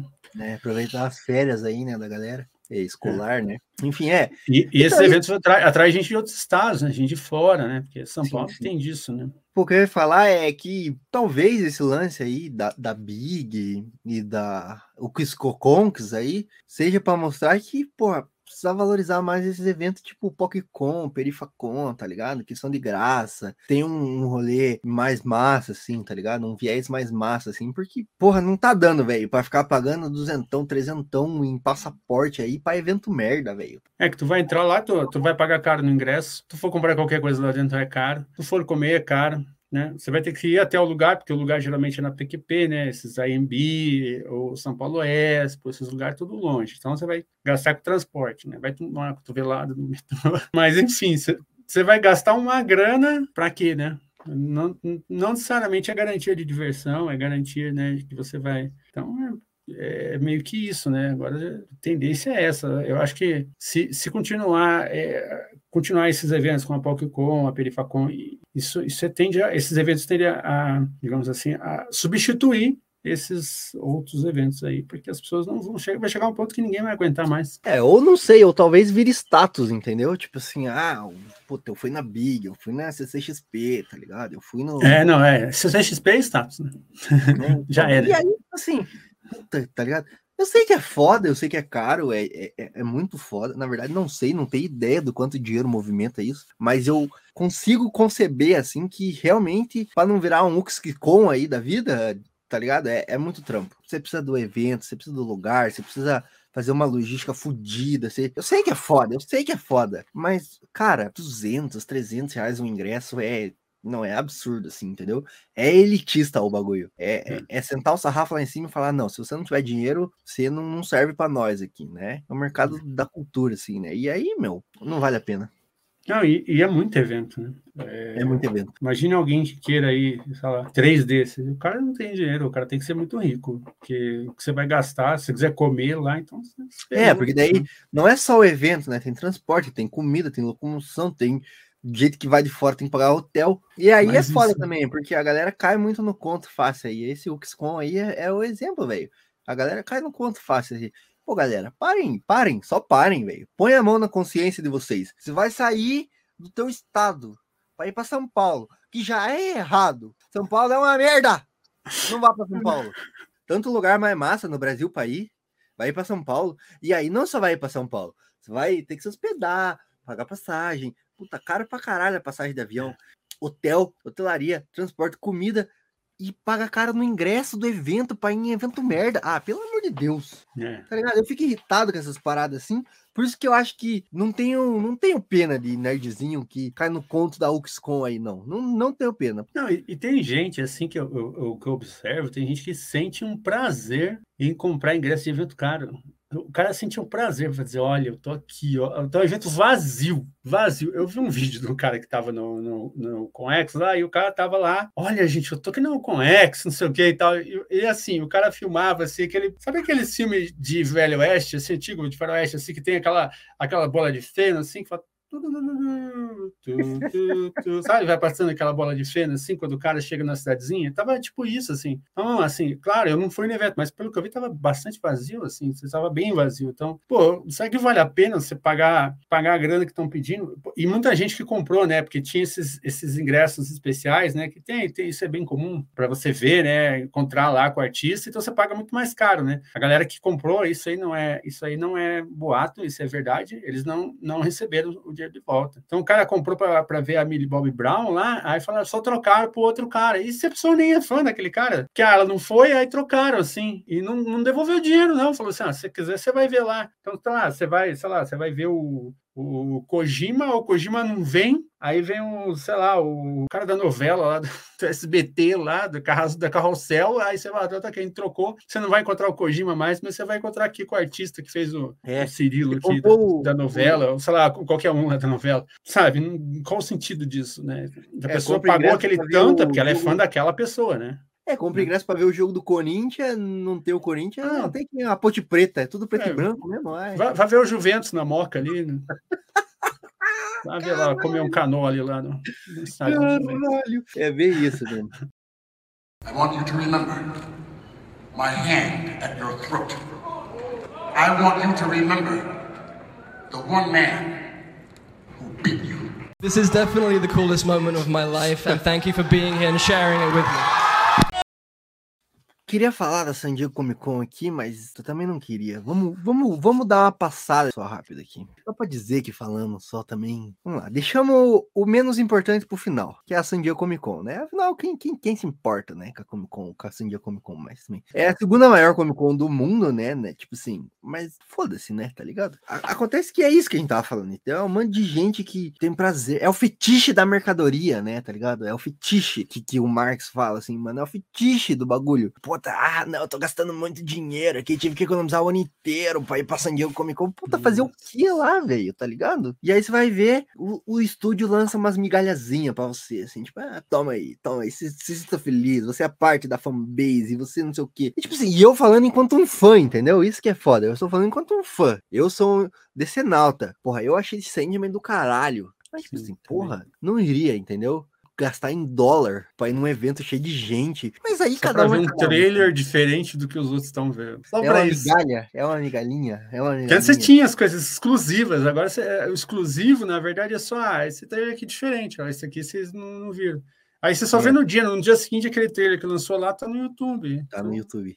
De graça. E aí, a gente tava comentando que a gente nem se ligou, né, nessa San Diego Comic Con aqui. É, Por quê? bola total. Porque foda-se, né? Tipo, sem hype nenhum. Assim. Principalmente depois da pandemia, né? Eu sinto que antes da pandemia já vinha morrendo, assim, né? É. Mas vê a pandemia e parece que, tipo, só mesmo a galera, é, sei lá, velho, que é biruleibe das ideias que tava lá se acotovelando, né? Aglomerando no, no rolê lá. Mas, assim, Marvel foi pra San Diego Comic Con e mostrou o trailer da She-Hulk, É. mostrou lá o trailer do AM Groot também, que falaram que tá bem fofinha essa animação aí. Um dia talvez eu veja. Sim, eu vi hoje um pedacinho. É, legal? Boa. O trailer, é, achei fofinho, só isso, fofinho. É. E anunciou também um- uma porrada de coisa, né? Anunciou fase 5, fase 6, anunciou filme pra caralho aí. Enquanto isso, a DC mostrou o trailer de Shazam 2, Adão Negro e Sandman, né? Que inclusive estreou aí já. E aí a galera fica se perguntando, né? Na internet, assim, quem ganhou a San Diego Comic Con, tá ligado? Eu não sei quem ganhou, mas eu sei quem perdeu. Quem perdeu foi a gente. Sacanagem a DC cancelar a Batgirl, enfim, a DC tá. Nossa. A DC não, a Warner, né, cara? Eu- A A Warner. gente que parar, eu não sei, eu, eu- já parei de falar Marvel, a maior parte das vezes eu falo Disney, porque é Disney.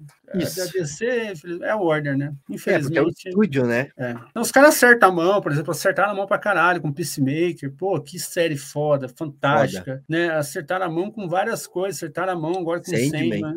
Eles acertam a mão, quando eles acertam, eles acertam forte mesmo, né? Então você vê Mas que tem um o é? potencial pra chutar a bunda da, da, da- Marvel, mas Da não, Marvel. não vai, porque na hora de tomar decisões, os executivos mandam muito mais do que qualquer outra coisa, do que o setor criativo e etc. E tal. Esse Isso é o problema da indústria, da indústria em geral, de jogos também. A, a indústria em geral, a indústria de cultura pop, de jogos, está tendo esse problema. Os executivos estão acabando, porque os executivos só querem é, profits, né? Lucro, só quer lucro, lucro, lucro, lucro. Então, assim, ah, isso aqui eu acho que não vai dar lucro, mas nem sabe. Aí vai lá e cancela, vai toma decisão idiota. É, então, porque assim, É ó, isso é uma problema. parada que eu ia falar, assim, porque o, o tiro no pé que a Warner dá é de deixar os caras se meter muito no bagulho, entendeu? Lembra da Liga da Justiça lá, que os caras demitem diretor, contrata diretor, recorta o filme, não sei o que, vão mudar tudo. Não dá certo isso, entendeu? É, foi o que a Disney fez com, com Star Wars também. Cagou o pau É. por causa disso. Ficar trocando Qual que é a minha diretor. pira? A figura do produtor é muito importante, porque é o cara que vai estar pensando o todo, né? Não só o filme, mas vai estar pensando o todo. Mas, cara, tipo assim, os- as melhores coisas que a DC fez foi quando ela deixou os criadores trabalhar, né? Você citou aí Peacemaker, você citou Joker, Sandman agora, e Guria. Tudo isso o estúdio deixou os caras fazer o filme. The Batman também, né? Que foi muito Uhum. bom. o estúdio deixou os caras fazer o filme deles. Exatamente, né? O, o Neil Gaiman estava lá, estava lá presente, estava produzindo junto. Então você vê a diferença que sai no resultado, né? Por exemplo, por exemplo eu falo, né? Falando, falando, puxando de novo Star Wars, para mim o melhor filme de Star Wars qual que é? É o Rogue One. Para mim o melhor filme Rogue disparado One. de Star Wars é o Rogue One. Por quê? Rogue Mas porque o diretor do filme é um cara que é fã de Star Wars, que já tinha trabalhado com uma animação de Star Wars da, da Guerra dos Clones lá. Ele teve, teve várias séries, teve uma que ele foi diretor. O cara amava, o cara é apaixonado por Star Wars. Aquele filme ficou sensacional, ficou foda. Esse é o problema, você colocar gente que não tem relação com a obra, que desconhece a obra, que não se importa. Então, por exemplo, como eu falei, eu citei agora pouco ali do filme do D&D, ou cuidado, é, é quem quem está ali envolvido? É a própria Hasbro, então eles vão ter um cuidado maior. Quando você coloca lá uma empresa que não tem nada a ver com o negócio, ela pega e dane-se, ela não se importa. Por exemplo, a última temporada de Game of Thrones, por que ela ficou uma porcaria? Porque eles praticamente afastaram o, George Martin do negócio. Eles tomaram um monte de decisão por conta própria, baseado em executivos, para variar, e afastaram o George Martin. Então, quando você tem as pessoas que são as pessoas certas, que gostam daquilo, envolvidos na produção daquilo, o negócio deslancha. Né? Não é possível que a, a, a Warner não consiga entender isso, não consiga enxergar isso, que ela fica tomando decisão baseada em prospecção, de pesquisa, não sei o que, feita por executivos, isso, tem, isso é um grande absurdo. Então, não sei, eu espero que agora alguma coisa melhore disso, né? Ainda tem a, tem a crise ainda do Ezra Miller, né? Que não sabe se vão, é. se vão pegar, vão fazer ele fazer um vídeo pedindo desculpa, falando dos problemas psicológicos dele, se vão mandar ele embora, né? Então, é, é assim, é complicado, eles não tomam a decisão correta, né? Não, e foi muita coisa acumulando, entendeu? Tipo, tem o bagulho é. do Superman aí, com o Henry Cavill, que ninguém sabe o que vai ser. Tem três Batman rolando, entendeu? Tem. Pois é, né? e, e, tá lá, né? O, o coisa vai continuar como Batman, né? Já falou que eh, vai, vai continuar como Batman, né? Quantos Batman vai ter? Uns 10 Batman? Então...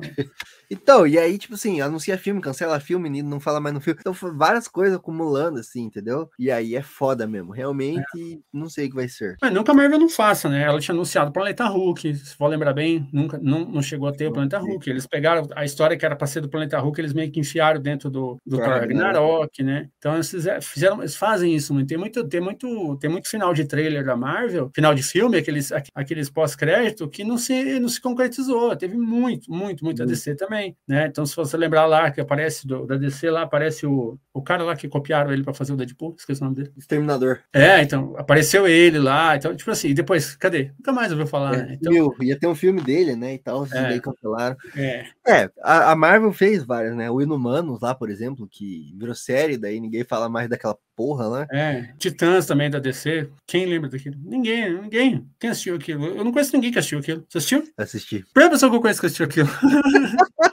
eu assisti, mas eu, eu tentei, mas não rolou, velho. Não, não desceu, velho. Eu tentei, mas eu sou masoquista, né? Daí eu assisti.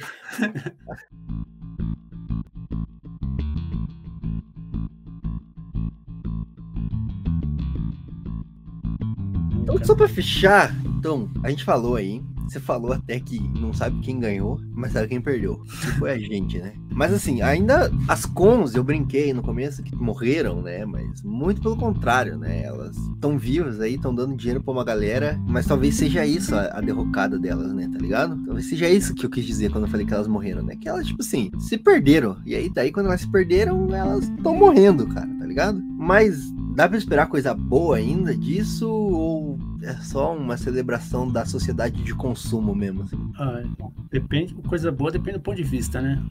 É assim, se alguém, se, se alguém que está assistindo for da elite aí, classe média alta, felicidades, né? Vai, negócio vai, né? Agora, se alguém aí é mais é, um cidadão, né? Classe média baixa, classe baixa aí, né? Vai sobrar esses eventos de, de fã para fã, esses eventos alternativos, e eu acho que a tendência é essa, porque vai ficar cada vez mais caro, pelo que eu sei. É um evento que era bem popular antes, que eu, eu ia todos os anos, todos os anos eu ia de cosplay, inclusive. É, Anime Friends, esse ano o ingresso já foi mais caro, né? Teve um dia gratuito lá, mas os outros dias o ingresso foi caro. Então a tendência mesmo alguns eventos que, que tinham um ingresso que até era acessível é deixar de ser acessível, ficar mais caro, né? Aí para não perder tudo, né? Eles fazem que nem fizer a, o Conex fez, né? Dá ingresso para algum dia, né? No caso, eu acho que o Conex meio que abriu as pernas de medo do lugar ficar vazio né? Mas o Friends teve um dia que foi, né, gratuito. Eu não sei, eu acho que a tendência é isso, assim, é, você tinha, assim, uma certa gradação, assim, de eventos, a, tendência é ficar um um para um lado e outro para o outro, assim, sabe? Você tem os eventos caros, aquela coisa toda, e os eventos mais, mais acessíveis, só que menos populares, enfim, mais focado ali, um nicho, né? Se for pensar, a Perifacom é nicho, né? O nicho da galera de periferia, a PocCon é um nicho, né? A galera LGBT, né? Que ia mais. Então, a, a Big era um nicho, né? A galera indie e tal, né? Talvez eu acho que, eu, eu sinto que a galera, a galera não está satisfeita com o rumo da Big, eu sinto que vai, alguma coisa vai começar a ser movimentada ali para ter um novo evento indie mesmo, de jogos, que acho que o Brasil precisa ter. Então, eu sinto mais ou menos isso, assim, que vai ter essas coisas, assim, esses eventos mais de, de artistas vão começar a se, se, separar um pouco, diferenciar. Claro, alguma galera vai nesses outros eventos, né? Tem uns eventos menores também, acho que a PixelCon, alguns outros eventos assim que, enfim, uhum. eu até eu até tentei me candidatei para palestra, alguma coisa assim, mas nem sei o que rolou, acho que, acho que não me aceitaram. Enfim, eu sei que tem vários, vários outros eventos menores, mas eu acho que a tendência é essa, separar. Então, quem tem dinheiro vai ter acesso a esses eventos caros, só que aquela história, né? Você vai no evento num dia, você vê um trailer, no outro dia o trailer tá no YouTube. Então, assim, será que vale a pena? Você é uma coisa exclusiva, né? O que que fica? Sobra as pessoas famosas que vão lá. É o que vai sobrar, né? Eu acho que é isso, né? E também essa questão da experiência, né? De você estar tá num, sei lá, é. parece um grande shopping center, assim. Né? É. Primeira, eu lembro a primeira vez que eu fui numa convenção, assim, puta, nem lembro na real qual foi, assim. Eu lembro só da experiência, assim, que eu cheguei e eu senti que era um grande. Foi em Curitiba? Shopping. Não, foi uma que eu também ganhei um ingresso pra ir, aí hotel, essas porra aí, né, de graça, só precisei da passagem e tal. Aí eu fui, cara, eu cheguei e eu senti que era um grande shopping center, assim, tá ligado? Voltar é. música nerd, assim, é. tipo, muita coisa para vender e tal, muita gente, prato de alimentação. E você tinha o grande evento lá, né, que era a pessoa falando, na palestra, né, no palco principal e tal, mas é isso, né, é experiência, né? Mas não sei, velho, não sei, eu sinto que, puta, podia voltar, né, ser o bagulho do fã mesmo, né? Que vai, troca ideia com o artista. E... Porque, tipo, também, o que, que adianta? O que, que adianta você ter o The Rock, tá ligado? Lá, tipo, ah, ele vestido de Adão Negro, ele vai dar o show dele e tal, que nem na WWE, né? Que ele fazia. Mas e aí, tipo assim, ele, se você visse, se você vê essa coisa lá no, no ambiente e você vê essa coisa no YouTube, tá ligado? É, tipo assim, a proximidade que você vai ter com o cara é a mesma, tá ligado? É, você só ele ali, até se você quiser chegar e trocar ideia com ele, você não vai poder. Você vai ter que pagar uma grana lá. O famoso meet and greet, né? Que é você encontrar o cara e você não pode nem tirar foto colado com ele, né? Hoje em dia você tem que ficar uma certa distância, né? Sim. Que aquelas fotos vergonhosas de quando a Avril Lavigne veio pro Brasil, que ficava a galera assim, uns dois metros dela, assim, sorrindo, assim. Eu ainda é. tive uma sorte, assim, que eu peguei uma época legal dos eventos em São Paulo, assim, que eu vi as bandas japa que eu gosto, né? Jump Project, eu vi os, os caras foda, assim. E eu consegui até conversar com um, com o outro e tal. Mas agora acabou, né? Acabou isso. Agora, é qualquer, isso, qualquer um que vier, você vai ter que pagar mais para ver. Então, você já vai pagar caro no ingresso, vai pagar deslocamento, vai pagar hotel, vai pagar e vai pagar para ver o cara. É a ostentação do bagulho, né? Não que eu não goste de ver trailer assim e tal, né? E pá, e ver cosplay, mas enfim. E tem gente que fica endividada. Eu conheci um cara que uma vez ele foi, foi de Ponta Grossa, ele foi para CCXP, o cara se endividou no cartão de crédito. Caramba. Se fudeu, assim. O cara era trabalhador de fábrica, de show de fábrica, assim, gastou a fortuna lá e se ferrou total. Assim. Tem essa também, né? Além da ideologia dominante, tem isso, né? A predatório, né? O bagulho predatório, assim, coloca você para se é. endividar, para você ir lá e gastar seu dinheiro, assim, tipo, porra, não vale é. a pena, velho. E tu não pode entrar com água, tu não pode entrar com comida, eles não te deixam é, esses eventos caros, né? Engraçado, esses eventos mais simples você pode entrar com comida, com água, ninguém tá nem aí. Você não pode entrar com droga, com arma, né? Mas é, esses outros eventos, nem um chimarrão os caras queriam deixar entrar, não. Nem um chimarrão. Meu Deus, gente. Meu Deus, eu vou para Paulista, eu, vou, eu ando na Paulista, eu tô tomando chimarrão, assim, ó, e o povo tudo de boinha, eu vou todo lugar. Ah, não, no Comex não pode. Também não fui. Azar de vocês, tá vendo? Pô, tá certa a indignação. E menina, então é isso. Abri aqui o espaço para você dar seus recados finais aí, Melina, onde a galera depende acha de quando, Depende de quando vai ao ar, né? É, pois é, isso é um mistério também, né? Se ah, então vou dar um recado aqui então. É, eu, tô, eu sou uma das organizadoras da Game Jam Plus. Game Jam Plus é um evento para pessoas que querem criar jogos, não necessariamente precisa ter experiência. Este ano vou estar organizando uma sede da Game Jam Plus em Ponta Grossa, no Paraná, aqui no Paraná, porque hoje estou no Paraná. O pessoal do Paraná que quiser participar, tiver interesse, pô, de outras regiões também, a gente aceita de qualquer lugar do Brasil Brasil. Me procura nas redes aí, né? Tem meu site, melinajurassic.com.br, tem LinkedIn, Twitter, Facebook eu nunca falo que eu tenho, mas eu tenho também, só que lá eu falo muita merda, então assim, não é muito recomendado. Tem Instagram, enfim, todo lugar, Milena Jurassic, me acha. Essa, esse evento vai ser em outubro, tá? As inscrições ainda não estão abrindo agora.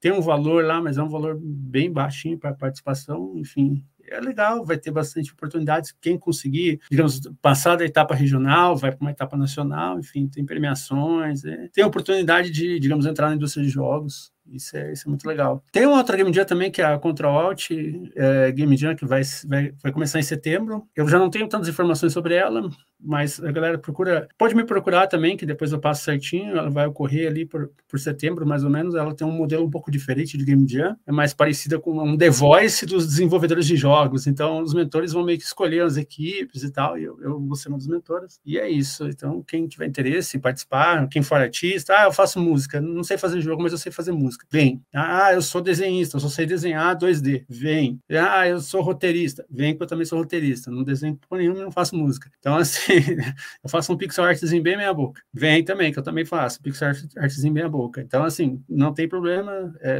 essas game jams são justamente para quem quer entrar na indústria, participar. Então, quem tiver interesse. Ou, ah, só quero saber como é que faz para mexer com esses negócios aí, menina. Pode vir conversar comigo. Tamo aí para isso. De boas. Esse é o meu recado. Justíssimo, justíssimo. E de recados aqui também, Melina, como eu disse, já, já participou de dois episódios desse podcast, né? É o sobre jogos digitais, Jogos brasileiros. Isso, jogos brasileiros, jogos digitais nacionais, né? A indústria Isso. de jogos nacionais. E também sobre o mês do orgulho LGBT, né? Isso, diversidade é. na cultura pop, eu lembro do título até agora. É. isso mesmo, né? E é isso, então. E também agora a Melina também está onde? Aonde a Melina está também? A Melina está no nosso site, pô. Tem texto da Melina lá no nosso site, do talks.com. Fazer mais. É isso aí, isso aí. Vou colocar o texto daquela série que você gostou. Qual série? Miss Marvel. Ah! é, achei ruim. Vai ser cancelado. É, não achei uma merda, achei só que não é pra mim só. E, enfim. Mas então, indo talks.com.br, tem o texto lá da Melina que ela fez sobre o guia de animes dessa temporada aí, um pequeno guia de animes dessa temporada.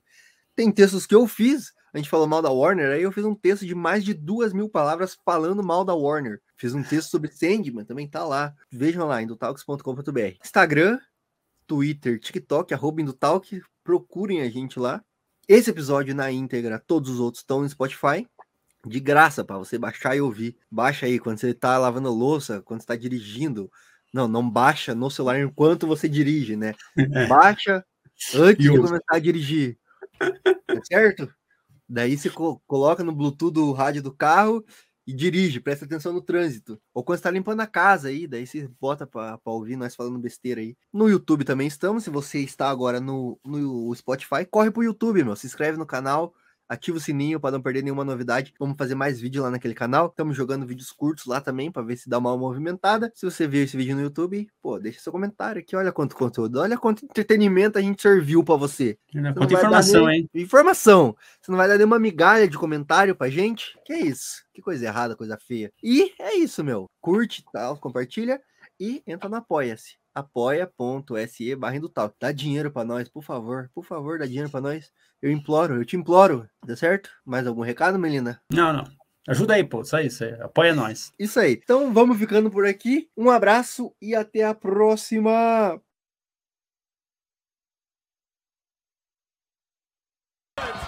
Now that's the way to end a panel.